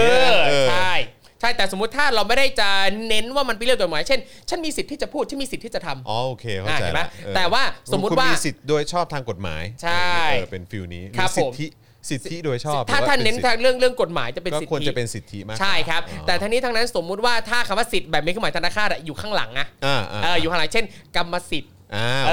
โออเคโเคโเค กับอันเนี้ยก็จะใช้ได้ก็จะเป็นอีกกรณีหนึ่ง อ่าโอเคโอเค ครับผม ดีฮะดี เพราะผมก็ผมจำได้ว่าเนี่ยเวลาเวลาผมอ่านข่าวเนี่ยแหละผมอ่านข่าวแล้วแบบบางทีก็จะเป็นสิทธิหรือสิทธิ์วะนู่นนั่นนี่แต่ว่าก็คือแบบแล้วตอนนั้นก็คือทำไมตอนนั้นกูไม่อยู่กับครูทอมวะ เข้าใจปะแล้วก็ ครับ แล้วแล้วก็จะมีหลายครั้งที่เราอ่านข่าวด้วยกัน แล้วมันก็มีคำพวกเนี้ยแต่ ค คื รั อบ แบบว่า ผม เออ ก็ลืมถาม อ่า วันนี้ก็เลย โอเค เออเออไหนๆก็ ได้ คุยแบบเออนะ แบบระหว่างรอกันพอดีก็เลยแบบ ครับ คุยเรื่องนี้ก็อ่ะสักนิดหนึ่ง ครับผม แกไม่มีสิทธิ์อืมอะไรอย่า ป ง ร เงี้ย สิตก็มา ปรสิตมันต่อเต่าไม่ใช่เหรอ ได้ต่อเต่า เอ ต่อเต่า อครับผม ปรสิต เออนะครับมีความว่าคิ้วอ่ะคิ้วเออ ใช่ ครับผมประยุทธ์นี่มีความหมายอะไรไหมฮะ ประยุทธ์แปลว่าการลบไหม อ๋อเหรอฮะ ใช่ไหม สับประยุทธ์อะไร เออฮะเออ เดี๋ยว ค ผ รับ ม ผม เช็คก่อน สับนะฮะสับประยุทธ์นะฮะ ใช่ สับประยุทธ์ ใช่เราต้องสับนะครับเราต้องสับนะครับ ฮสับประยุทธ์นะฮะ นี่ผมเปิดพจนานุกรมฉบับราชบัณฑิตยสถานนะฮะ ครับผม อ่าประยุทธ์นี่ ฮะ ประยุทธ์แปลว่ารบ แปลว่าต่อสู้ อ๋อ นี่ ครับผ ถึ ม งว่านะ เก่ง ครับผม นักกับประชาชน อ่า นะครับ ผม นี่ ก็แต่ก็ไม่ได้ระบุนะฮะว่าแบบปรากับใครนะฮะ ใช่ แต่ตอนนี้ก็ 7 ปีเข้าปีที่ 8 กูก็พอรู้แล้วมึงปรากับใคร ใช่ครับ เออนะฮะ นี่ ส่วนประวิทย์ เออ ประวิทย์แปลว่าบริสุทธิ์สะอาด โอ้ โอ้ยทำตัวไม่สมกับชื่อเลย เออเออ นะครับนะฮะสับครับสับครับ เออคสัรับ บสับประยุทธ์ครับ ไม่ใช่ ใช่ ไม่ใช่สัตว์นะฮะครับผม ครับ เออ นะฮะ คุณเดร์มาสเตอร์ถามว่าอวัยวะที่ขึ้นต้นด้วยคอควายลงท้ายด้วยยอยักษ์ เออ คืออวัยวะอะไรครับ เออ คอควาย ขึ้นต้นด้วยคอควายลงท้ายด้วยยอยักษ์ คอควาย อ๋อ เออ คิ้ว คิ้วซ้าย อ่า อันนี้กูทัน อันนี้กูทัน คิ้วซ้าย อันนี้กูทัน ผมนึกผมนึกถึงอันอื่น อะไร อะไร คอหอย อ๋อคอหอย เออ เออตายละตอบง่าย ครับ ๆ ฮะ มีด้วยเหรอ อะไร ไม่มีป่ะ อะไร ไม่มี ก็ใช่ ยกเว้นว่าอันนี้คือแบบ ตอนคุณไปกินร้านอาหารแล้วมันติดมา กินข้าวอยู่แล้วเจออันนั้นแม่ค้าผมยิกแม่ค้าผมยิกเราดูด้วย นิสัย โอ้ยตายอ้าวกลับมากลับมานะฮะ ครับ กลับมาที่ประเด็นของพ่อค้าไทย เออพ่อค้าพ่อ นะ ค้า ฮะเอี่ยว 2 เมียนมารับจ้างฆ่าทูตชู 3 นิ้วกลาง UN นะครับ ครับ เมื่อวันที่ 7 สิงหาคมครับสำนักข่าวรอยเตอร์มาอีกแล้วฮะ ยังไงสิ นะฮะเจ้าหน้าที่สหรัฐครับ สามารถสกัดจับกลุ่มนะฮะชายชาวเมียนมา 2 คน ได้แก่นาย โอ้โห ออกเสียงไงเนี่ย เพียว เพียวเฮียนทัดหรือเปล่า ผมไม่แน่ใจ ได้ครับ วัย 28 ปีและนายยีแฮนซอนะครับ ครับ วัย 20 ปีได้ที่นิวยอร์กครับ ในข้อหาต้องสงสัยว่ามีการวางแผนร่วมกับในายหน้าค้าอาวุธในประเทศไทย ที่ขายอาวุธให้แก่กองทัพเมียนมาเพื่อลอบสังหารหรือทำร้ายนายจอโมตุน เอกอัครราชทูตเมียนมาประจำสหประชาชาตินะครับที่ต่อต้านการก่อรัฐประหารของกองทัพเมียนมาครับ โอ้โห จากคำให้การของหนึ่งในผู้ที่ถูกจับกลุ่มคือนายเพียวเฮนทัตเนี่ยนะครับระบุว่านายหน้าค้าอาวุธรายหนึ่งในประเทศไทย ซึ่งไม่ได้เปิดเผยชื่อนะครับ ได้ติดต่อผ่านผ่านทางออนไลน์ครับ และเสนอให้เงินค่าตอบแทนในการ ว่าจ้างคนร้ายไปทำร้ายนายจอโมตุน เอกอัครราชทูตเมียนมาประจำสหประชาชาติ และบังคับให้นายจอโมตุนยอมลาออกจากตำแหน่ง และหากนายจอโมตุลไม่ยอมลาออกเออและหากนายจอโมตุลยังไม่ยอมลงจากตำแหน่งนะครับนายหน้าค้าอาวุธรายนี้ยังเสนอให้คนร้าย ลงมือสังหารนายจอโมตุลครับ โดยจะใช้แผนปรับแต่งรถของนายจอโมตุลให้เสียหายจนเกิดอุบัติเหตุครับ โอ้โห วางแผนไว้เลยเนาะ โอ้โห โอ้โหนี่คือแบบ ยังโหด อย่างกันในหนังเลยอะ เออ อย่างกันในหนังเลยฮะ ตายตายตายนะแผลแล้วนึกถึงแบบโอ้โหการล่าไล่ล่ากันที่นิวยอร์กอะไรเงี้ย ทั้งนี้เนี่ยผู้ถูกจับกลุ่มอีกรายคือนายยีเฮนซอนะครับติดต่อกับนายเพียวเฮนทุตเนี่ยนะครับโดยได้โอนเงินจำนวน 4,000 ดอลลาร์ หรือประมาณ 132,000 บาท ในเดือนกรกฎาคม ซึ่งจะโอนให้อีก 1,000 ดอลลาร์ หรือ 33,000 บาท หากภารกิจสำเร็จ โอ้โห นี่ ครับ อันเออขอโทษนะฮะ คือการจ้างวานค่าทูต UN เนี่ย คือราคาประมาณนี้เหรอฮะ ห้าพันยูเอสดอลลาร์นะครับ โดยรวม อื้อหือตายตายโอ้ ว้าว ครับ อ่ะเชิญฮะ ครับผม ช็อกกำลังแบบช็อก เวอ กั ร์ บ ฮะ ราคาอยู่ เวอร์ ครับ เออ ในคำให้การนะครับยังระบุว่านายเยไฮจอลเนี่ยนะครับ ได้ยอมรับว่าเขาได้โอนเงินให้แก่นายเพียวไฮทัชจริง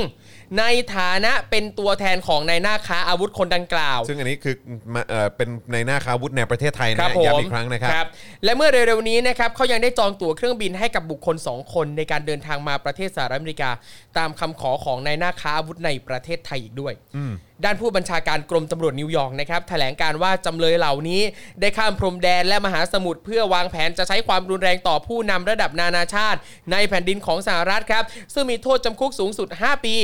ขณะที่นายจอโมตุนเอกอัครราชทูตเมียนมาประจำสหประชาชาติ ยังปฏิเสธที่จะแสดงความเห็นในเรื่องนี้ โดยนายจอโมตุนถึงแม้จะถูกรัฐบาลทหารเมียนมาสั่งปลดจากตำแหน่งทันที หลังจากชู 3 นิ้ว ระหว่างการประชุม UN เมื่อเดือนกุมภาพันธ์ที่ผ่านมา แต่นายจอโมตุนยังเป็นเอกอัครราชทูตเมียนมาประจำสหประชาชาติอยู่ เนื่องจากสหประชาชาติไม่รับรองรัฐบาลทหารเมียนมาที่มาจากการยึดอำนาจ อืม นี่ ครับ ก็อยากอยากจะให้ไม่รับรองไอ้ เนอะ คนที่มันมาจากการ จริง เยี่ยมหน้าจในประเทศแถว เออ นี้เหมือ แปล นกั ว่าน จ ฮะ ริงๆก็ไม่ต้องรับรองของนะ นั่นนะสิครับ อืม มนะฮะวันก่อนตอนนั้นยังไปพล่ามอยู่กลางที่ประชุม ถูก ให้คนไทยนี่อับอายกันอยู่เลยนะฮะ ตาแวเออ เออทำไมไม่ช่วยแบบไม่รับรองวะ ครับ หรือว่าหรือว่าทูต หรือว่าทูตทูตเราที่นั่นเขา เราก็ไม่รู้ เออว่ะหรือว่าทูตเราที่นู่นเขาคงแบบคงแบบเหมือนประมาณว่าก็คงโอเคมั้ง ไม่รู้เหมือนกัน อืม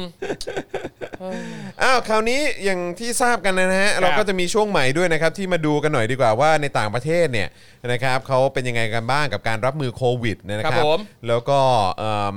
อาจจะเป็นมุมมองในเชิงเศรษฐกิจด้วยนะครับ ครับ ว่าเป็นอย่างไรนะครับงั้นเรามาเริ่มกันในประเด็นนิเคอิจัดอันดับดัชนีการฟื้นตัวจากโควิด -19 นะครับว่าจีนเนี่ยยังคงอยู่ในอันดับหนึ่งในขณะที่ไทยรั้งอันดับโลจาก 120 ประเทศครับ โอ้โห อ่ะเชิญเชิญคุณ หนัก ทอม มาก ฮ นะครับ ครับผมมีรายงานจากเว็บไซต์นิเค i เอเชียนะครับ อีกครั้งเมื่อวันที่ 5 สิงหาคมที่ผ่านมา เกี่ยวกับดัชนีการฟื้นตัวจากโควิด -19 ของนิเคอินะครับ ซึ่งเป็นดัชนีจัดอันดับการฟื้นตัวจากโควิด -19 จากทั้งหมด 120 ประเทศและภูมิภาค ซึ่งก่อนหน้านี้นะครับ เคยรายงานไปแล้วว่าไทยอยู่ราวอันดับที่ 118 119 ส่วนล่าสุดตอนนี้ครับพบว่าประเทศไทยอยู่ในอันดับที่ 120 คืออันดับสุดท้ายของตาราง ย้ำอีกครั้งนะครับว่า ตอนนี้ประเทศไทยอยู่อันดับที่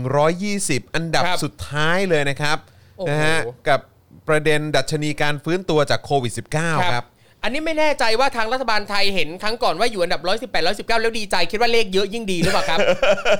อันเนี้ย จะเอาสูงกว่าเดิมก็ไม่ได้นะฮะ เออ สูงนี่คือมันต้องเลขน้อยลง ใช่ ไหมฮะมันไม่ใช่สูงเนี่ยก็คคือ รับ ว่าตัวเลขมันเพิ่มขึ้นไม่ใช่อย่างนั้นนะฮะ หรือบางทีอาจจะคิดว่าเฮ้ยอย่างน้อยขอให้ได้เป็นอันดับหนึ่ง ขอให้ได้เป็นอันดับหนึ่งก็พออน ดับ มาเลขน้อยไม่ได้ หนึ่งจากท้าย ใช่ เออ มาเลขน้อยไม่ได้ขอเลขเยอะละกัน โอ้โห อื้อหือ โคตรรันทด ครับ โค ผม ตรรันทด ตายแล้วอ่ะดัชนีฟื้นตัวจากโควิด -19 ของนิเคอีนะครับเป็นการจัดอันดับการฟื้นตัวจากโควิด -19 ของประเทศต่างๆ โดยพิจารณาจากการบริหารจัดการการติดเชื้อ การฉีดวัคซีนให้กับประชาชน รวมไปถึงการเปลี่ยนแปลงสถานะทางสังคม ตายแล้ ก็คง ว ก็คงสมควรแล้วล่ะครับ ที่อยู่อันดับบวยอะครับ ครับผม โดยอันดับที่สูงกว่าหมายถึงประเทศหรือภูมิภาคที่ใกล้ฟื้นตัว โดยมีตัวเลขผู้ติดเชื้อโควิด -19 ที่ได้รับการยืนยันในระดับต่ำมีอัตราการฉีดวัคซีนที่ดีกว่า หรือมีมาตรการเว้นระยะห่างทางสังคมที่เข้มงวดน้อยลงแล้วเป็นต้น รายงานเนี่ยระบุว่าใน 8 อันดับสุดท้ายในดัชนีดังกล่าวเนี่ยนะครับ ครับ กลุ่มประเทศในอาเซียนครองตำแหน่งเหล่านั้นอยู่ถึงครึ่งหนึ่ง แต่ละ โดยประเทศไทย และเวียดนามเนี่ยอยู่ในอันดับที่ 120 เท่ากัน อ่า ขณะที่มาเลเซียและอินโดนีเซียอยู่ในอันดับที่ 114 เท่ากัน ครับ สำหรับประเทศไทยเนี่ยพบผู้ติดเชื้อนะฮะที่ 2,920 รายนะครับเมื่อวันที่ 5 สิงหาคมที่ผ่านมา ซึ่งเป็นยอดผู้ติดเชื้อรายวันที่สูงสุดนะครับนับจนถึงเวลานี้นะครับส่งผลให้ยอดติดเชื้อสะสมเนี่ยพุ่งไปเกือบ 700,000 รายครับ หลายประเทศในอาเซียนต้องออกมาตรการจำกัดการเดินทางเพื่อต่อสู้กับการแพร่ระบาดนะครับ อย่างเวียดนามเนี่ยก็มีการจำกัดการเดินทางใน 19 เมืองตอนใต้ ครับ ต่อไปอีก 2 สัปดาห์ ขณะที่ไทยเราเนี่ยก็มีมาตรการล็อกดาวน์นะครับ ปิดห้างสรรพสินค้าและเคอร์ฟิวขยายจาก 13 จังหวัดออกไปเป็น 29 จังหวัดแล้วนะครับ ครับ ทั้งนี้เนี่ยจีนนะฮะที่อยู่อันดับหนึ่งนะครับอย่างไรก็ตามเนี่ยคือจีนเนี่ยเพิ่งเจอกับการแพร่ระบาดของเชื้อสายพันธุ์เดลต้านะครับที่สนามบินในเมืองนานจิงนะครับซึ่งพบว่าเป็นต้นต่อการแพร่ระบาดของเชื้อสายพันธุ์เดลต้าใน 17 มณฑลของจีนครับ ครับผม ก็ต้องมาดูว่าจะโดน ปรับ ปรับอันดับหรือเปล่านะครับ ใช่ หลังจากนี้นะครับ ครับ แต่ว่าเพราะถ้าถ้าเดลต้านี่อารวาสเนี่ยอื้อหือ ครับ งานหนักฮะ ครับ แต่เห็นล่าสุดก็เห็นออกข่าวมาว่าจีนเขาใช้เวลา 5 วันในการตรวจ อืม ตรวจแบบปูพรมตรวจทั้งหมด ครับ กี่ล้านคนนั่นน่ะห้าวันเสร็จ ครับผม อืมทั้งเมืองปิดเมืองเลย ครับผมก็เขาเป็นประเทศที่ร่ำรวยครับ ครับใช่ครับ แล้วก็ไม่ได้ไม่ไม่ได้เป็นประเทศแบบนะเออนะฮะที่ต้อง ครับ ประหยัดเหมือนประเทศเรา อ่ะโอเค ครับผม ได้ ครับก็ได้อ่ะหอมนี่แหละ เราก็ต้องอยู่กันแบบพอเพียงอ่ะ เนี่ย ตามสไตล์ ครับผม Yeah, that's right นะครับเอางั้นอีกข่าวหนึ่งละกันเพราะเห็นวันก่อนก็ทางจุฬาป่ะฮะ ครับ จุฬานี่กำลังเอ่อกำลังจะทดลองวัคซีน mRNA ใช่ไหม ใช่ เร็วๆนี้ใช่ไหม อ่า คือ จุฬาแวก อ่า ใช่ไหม คือคิดว่าน่าจะใช้ปีหน้าไหม น่าจะ คือออาจจะได้ใช้ปีหน้า ครับ ะค ต รับ อนนี้ก็อยู่ในสเตจของการทดลองใน การเทส คนแล้ว ใช่ไหมเออ ใช่เขาก็เปิดรับอาสาสมัครนะ อ่า ให้ อ่า ส่งข้อมูลนั่นนี่นู่นไปไปตรวจ เออใด ๆ แล้วก็ เออ เขาจะให้ผลเอ่อแจ้งผลกลับมาว่า โอเคคุณผ่าน อ่าโอเค ได้สิทธิ์มาทดลอง อ่าอ่าอ่าเออนะครับแต่ว่าตอนนี้เวียดนามครับ ครับ เขาก็เตรียมผลิต mRNA โอ้โห เหมือนกัน ว้าว นะคครับรับ นะฮะก็คือทางด้านเวียดนามเนี่ยตอนนี้มีรายงานนะครับที่น่าสนใจว่าวินกรุ๊ปครับซึ่งวินกรุ๊ปนี่จริงๆ คือเขาทำหลายอย่างไม่ใช่เหรอ ใช่ทำหลายอย่างมาก เขาทำรถ เล ด้วยปะ ย เขาทำ ใช่ รถทำอะไรพวกนี้ใช่ไหม บัสทำนั่นนี่นู่น ทรงแบบคล้ายๆแบบซัมซุงอะไรอย่างเงี้ยหรือเปล่าผมก็ไม่แน่ใจนะเพราะ ครั ซั บ มซุงนี่ก็มีมีหลาย ครับผม ทำหลายอย่างมาก ครับ เลยนะครับนะอ่ะวินกรุ๊ปของเวียดนามเนี่ยนะครับเป็นบริษัทยารายใหญ่สัญชาติเวียดนามนะครับที่ได้รับการสนับสนุนจากกระทรวงสาธารณสุข และรัฐบาลเวียดนามนะครับนะฮะร่วมกับบริษัท Arcturus นะฮะ Therapeutics Holdings นะครับบริษัท Bi- Biotechnology นะครับสัญชาติอเมริกันครับกำลังจะมีการลงนามในสัญญานะครับความร่วมมือเพื่อถ่ายทอดเทคโนโลยี และการสร้างโรงงานผลิตวัคซีนต้านโควิด -19 ประเภท mRNA ในประเทศเวียดนามเป็นชาติแรกในอาเซียนนะครับ ซึ่งได้รับการอุดหนุน 600 ล้านบาทนะฮะ ไม่ใช่ฮะ โอ้โหหกร้อยล้านบาทอื้อหือเอ๊ะนั่นประ ไม่ เทศอะ ใช่ ไร นะ นะ ฮะไม่ใช่นะฮะไม่ใช่นะฮะ ครับ แต่ว่าอันนี้เขาเป็น mRNA ใช่ไหม ครับผม นะฮะที่มีการแบบว่าสร้างโรงงาน น่ากลัวนะ รับ วัคซีน เป็ชติ มรณะเนี่ย แกเออนะครับ โหนี่ถ้าเวียดนามนี่กลายเป็นซอมบี้ขึ้นมา โอ้โห จะข้ามแดนมาจากกัมพูชามาถึงประเทศไทยไหม ครับ แต่ก็ไม่เป็นไรประเทศไทยมีทหารไทยอยู่ ถูกต้อง นะ ถูก ฮะ ต้องอย่างน้อยเรามี ป้องกันได้เราอยู่ พะสยมเทวาธิ แล้ ราว ชด้วย สบาย เออ ครับผม สาธุใช่ก็ฝากทหารช่วยปกป้องรักษาพระสยามเทวาธิราชด้วย ครับผม นะฮะอ่ะก็อย่างที่บอกครับว่าเนี่ยเขาก็จะผลิตโรงงานเอยจะสร้างโรงงานผลิตวัคซีน mRNA แล้วนะครับ ครับ โดยจะเป็นการผลิตวัคซีนให้กับบริษัท Arcturus นะครับเพื่อการขายและใช้งานในเวียดนามเท่านั้น อืม คาดว่าจะเริ่มการถ่ายทอดเทคโนโลยีเพื่อทดลองทางคลินิกเนี่ยในระยะที่ 3 ภายในเดือนนี้เลยนะครับ ครับผม นะฮะอ่ะเชิญคครั รับ บซึ่งบริษัท Arcturus นะครับเป็นบริษัทยาชั้นนำที่มุ่งมั่นวิจัยและพัฒนายาและวัคซีนที่ใช้ในเทคโนโลยี message- เอ่อ messenger RNA ก็คือ mRNA เนี่ยแหละนะฮะซึ่งเป็นหนึ่งในเทคโนโลยีการผลิตยารักษาโรคที่ล้ำสมัยที่สุดในปัจจุบันนะครับนี่เห็นไหมเขาบอกว่าล้ำสมัยที่สุดนะฮะ ครับ เอ่อไม่ไกลพันธุ์นะครับ ครับ โดยภายใต้การร่วมมือนี้นะครับ Win BioCare ซึ่งเป็นส่วนหนึ่งของบริษัท Win Group นะครับ จะเป็นผู้สร้างโรงงานการผลิตวัคซีนในกรุงฮานอยของเวียดนาม ว้าว พร้อมรับการถ่ายทอดเทคโนโลยีของวัคซีนนี้จากบริษัท Arcturus และมีสิทธิ์ผลิตวัคซีนเพื่อจำหน่ายและใช้งานในเวียดนามเท่านั้นอ่าเอ่อผลิตจำหน่ายและใช้งานในเวียดนามเท่านั้นแปลว่า เท่านั้นนะ ไม่มีโอ ไม่ กาส มีการส่งออก จะนี่ ไม่มีการ ตยแล้ว ส่งออกฮะ ครับ ไม่ ผ มีกามรส่งออกครับผม อือหือวัคซีน ARCT 154 จากบริษัท Arcturus นะครับคือสิ่งที่ถูกคิดค้นขึ้นมา เพื่อต่อสู้กับโควิดกลายพันธุ์สายพันธุ์เดลต้าโดยเฉพาะครับ ซึ่งบริษัท Arcturus และ Vingroup ตั้งเป้าหมายไว้ว่าจะสามารถเริ่มผลิตวัคซีนประเภท mRNA ได้ ในช่วงต้นปี 65 และจะมีกำลังการผลิตได้ราว 200 ล้านโดสต่อปี ภายใต้งบประมาณการลงทุนที่คาดว่าสูงถึง 200 ล้านดอลลาร์หรือราว 6,668 ล้านบาทครับ อืม แพงเนอะเออสู้ของเราก็ไม่ได้ ตายแล้ โถ่ ว แถมเรายังส่งออกได้ด้วย เออ เออครับ ภู ผม มิใจสุด นะครับ อะไร นะฮะ สุด ขณะนี้นะครับวินไบโอแคร์เนี่ยได้ลงนามการสั่งซื้อเครื่องมือและอุปกรณ์สำหรับการสร้างโรงงานการผลิตวัคซีนแล้วนะครับ โดยจะถูกส่งมายังเวียดนามด้วยเที่ยวบินพิเศษ เพื่อให้มั่นใจว่าทุกอย่างจะถูกส่งมาถึงตามเวลาที่กำหนดภายในเดือนกันยานี้นะครับ ครับ ขณะที่งานก่อสร้างเนี่ยแล้วเสร็จอย่างสมบูรณ์คาดว่าจะติดตั้งอุปกรณ์ของโรงงาน และดำเนินการเสร็จสิ้นภายในเดือนพฤศจิกายนครับ ครับ และเพื่อให้มั่นใจถึงประสิทธิภาพสูงสุดของกระบวนการการผลิตวินไบโอแคร์เนี่ยได้ร่วมมือกับ r i c k e r m a n นะครับบริษัทด้านเครื่องจักรสำหรับอุตสาหกรรมยามาตรฐานระดับสูงจากเยอรมนี ในการติดตั้งอุปกรณ์ทั้งหมดในโรงงานผลิตวัคซีน ที่มีขนาด 8,807 ตารางเมตรแห่งนี้ เพื่อให้เป็นไปตามมาตรฐาน GMP ด้วยครับ นี่โอ้โหอ่ะแต่ทั้งนี้ทั้งนั้นเรา ทำไม ก็ ละเอียดจังเนาะ รอติดตามข่าวด้วยนะครับว่าของเวียดนามเนี่ยเขาจะสร้างและจะเป็นไปตามแผนที่วางไว้หรือเปล่า อ่า นะครับ ใช่ครับผมนะฮะแล้วก็ไม่รู้จะมีการเขาเขาจะมีการเรียกร้องเปิดเผยสัญญากันไหม แล้วก็รอดูด้วยว่าสัญญาที่เปิดเผยหน้าตาจะออกมาเป็นยังไงนะครับ เออ จะมีแถบดำอะไรคาดหรือเปล่า ไม่รู้ครับผมนะฮะก็รอดูครับรอดูครับ ครับ นะฮะอ่ะโอเค คุณผู้ชมครับโอ้โหดีใจมากวันนี้เราโอ้โหแบบไหลลื่นนะครับ ผม เข้มข้นจัดหนัก เพลิน จัดเต็มมากเลย อืม แต่มันทุกอย่าง ครับ นะครับแม้กระทั่งเรื่อง มู นะฮะอ่ะแต่ว่าคุณผู้ชมครับแหมมาถึงช่วงท้ายแบบนี้ก็เติมพลังให้กับพวกเราหน่อยนะครับนะฮะ เติมมาเลย ผ่านทางบัญชีกสิกรไทยนะครับ 0698975539 539 หรือสแกน QR Code ก็ได้นะครับ ครับผม นะฮะ อ๋อเขาบอกพระสยามเทวทิราชมี 2 องค์อ่าก็ ครับ คือน่าจะมีแบบเขาเรียกว่าอะไรนะไม่น่าน่าจะ มีอะไร มีแบบที่ไม่ได้ที่ไม่ได้ออกมาเปิดเผยด้วยใช่ไหม อ๋อครับผม ถ้าถ้าถ้าเป็นจริงอะนะครับ อืมนะครับ คุณลีบอกว่าจีนไม่น่าจะรายงานเลขจริง ๆ นะเออนะครับก็ก็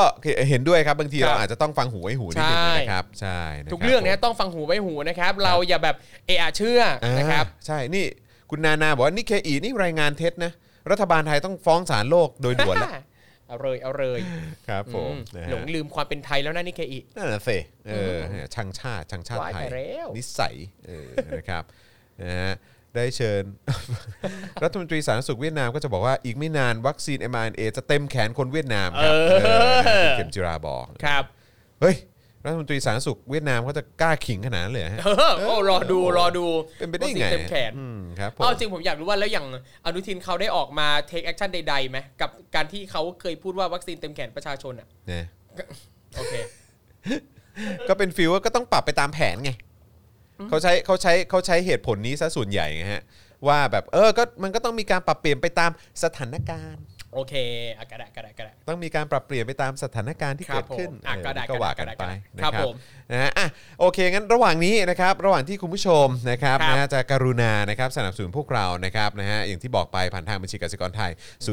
0698975539 นะครับงั้นเดี๋ยวขอเอ่อประชาสัมพันธ์หน่อยดีกว่า ได้ครับ นะครับว่าอย่างพรุ่งนี้พรุ่งนี้เช้าเอ่อเรามีเอ็กซ์คลูซีฟใช่ไหมฮะลงคิวไว้หรือยังเข้าใจว่าเป็นอาจารย์วินัยปะ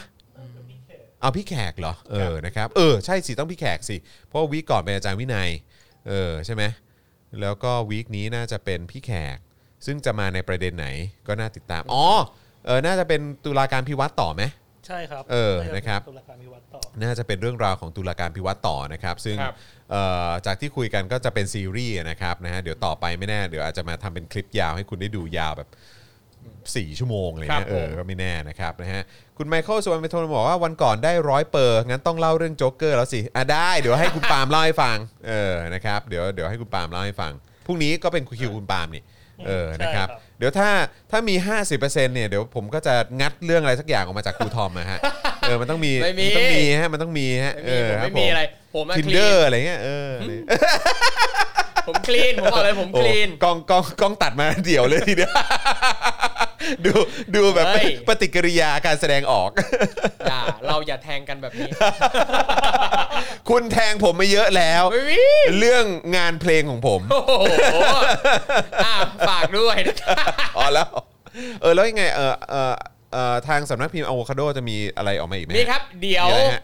กลางเดือนนี้จะมีผลงานใหม่ออกมาครับ เป็นรวมเรื่องสั้น อืม อ่าร วมเรื่องสั้น รวม ข เรื่องสั้นจาก 12 นักเขียน อ๋ออันนี้ที่คุณบอกอ๋อ อ่า ก็ก็กำลังจะตีพิมพ์แล้ว ใช่ครับ ตอนนี้อยู่ในกระบวนการพิมพ์ครับผม เดี๋ยวกลางเดือนนี้จะเริ่มเปิดตัวอย่างเป็นทางการ เฮ้ย คุณเอามาแบบ ได้เลย นำเสนอในรายการเลย ได้ครับโอ้ นะ ยินดีครับ เออ ยินดี ผม ครับ เดี๋ยวผมตั้งไว้ตรงนี้ไว้เลยก็ยังได้เลยเนี่ย ได้เลย ออตั้งไว้ ครับ นี่ ขอบพระ เย คุณครับ นะอุดหนุนกันด้วยนะครับ ครับ ใน ผม สำนักพิมพ์เอ่ออะโวคาโดนะค อุ้ รับ ยบอกเลยว่าแต่ละเรื่องเนี่ยเผ็ดแซ่บโดนใจแฟนๆ Daily Topics แน่นอน จริงปะเนี่ย จริง เอ้ยแต่ นั ผ ก ม เขียนผมไม่แผ่ว แต่ ผมบแต่อก ผม เลย แต่ผมมั่นใจว่าคุณ แต่ผมมั่นใจว่าคุณรู้ว่าเทสของคุณผู้ชมเราเป็นยังไง อ่าครับ เอ ผ อ ม เพราะฉะนั้นผมว่าน่าจะแบบนะฮะ ครับ โดนแน่นอนนะครับนะอ่ะเดี๋ยวคอยติดตามแล้วกันนะครับนะฮะเออแล้วก็ฝากบอกคุณทางคุณเติร์คุณเติร์ดใช่ไหม ครับผม เออทิลลี่เบิร์ดด้วยเพลงเพราะมาก โอ้ยได้เลยครับ ชอ ได้เลยครับ ชอบมากนะครับ แล้ว อุ๊ย ก็ น้องเติร์ดก็ดูนะก็ดู Daily Topics เรื่อยๆ นะค เอา รั เหร บ อครับโอ้เออ ใช่ เพลงเพลงเพราะมากเพลงเพราะมาก ใช่ แล้วก็แต่ผมก็คือบางทีเราก็อยากรู้เหมือนกันนะว่าแบบเออไอเดียของเขามันมาจาก ครั ไห บ นเนอะเออ ใช่ แล้วก็แบ โอ้ บว่าคือ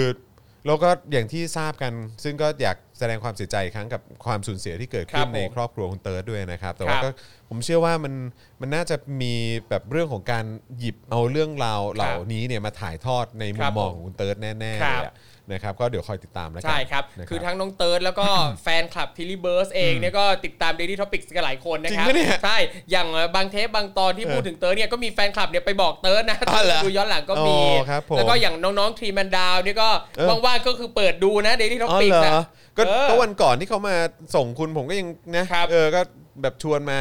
ครับ แบบว่า ผม เออมามาแจมมาจอยกันได้ ใช่ นะครับนะก็ยินดีนะครับ ครับ นะดีใจมาก ถ่ายที่ราชบุรีนะครับ MV ลู่วิ่งเนี่ย อ่า อ๋อเหรอ ครับ อ๋อครับผมนะครับอ่ะโอเคนะครับ วันนี้ก็เอ่อขอบคุณมาก ๆ เลยนะครับ ที่ทุกท่านเนี่ยสนับสนุนพวกเรานะครับ แล้วก็ติดตามพวกเรากันมาเอ่อตั้งแต่ต้นรายการเลยนะครับนะแล้วก็พรุ่งนี้นะครับก็เตรียมตัวได้นะครับเอ่อติดตามพี่แขกของเราตั้งแต่ 10บโมงครึ่งนะครับ ครับ นะ กับ e x c l u s i v e นะครับแล้วก็เข้าใจว่าช่วงบ่ายก็น่าจะมีโค้ชแขกด้วยแหละ มีครับ นะครับแล้วก็พอตอนเย็นก็จะเป็น Daily Topics นะครับกับคุณปาล์มนั่นเองนะครับส่วนวันพุธนะครับบอกล่วงหน้าไปเลยแล้วกันนะครับก็จะมีเจาะข่าวตื้นนะครับนะแล้วก็เอ่อแล้วก็ครูทอมนะครับ ครับผม ก็จะกลับมาเช่นเคยในวันพุธนะครับก็เดี๋ยวติดตามกันได้นะครับผมนะก็ขอบคุณทุกท่านมากๆอีกครั้งหนึ่งนะครับนะฮะแล้วก็ทิ้งท้ายด้วยการสนับสนุนพวกเรานะครับผ่านบัญชีกสิกรไทยนะครับ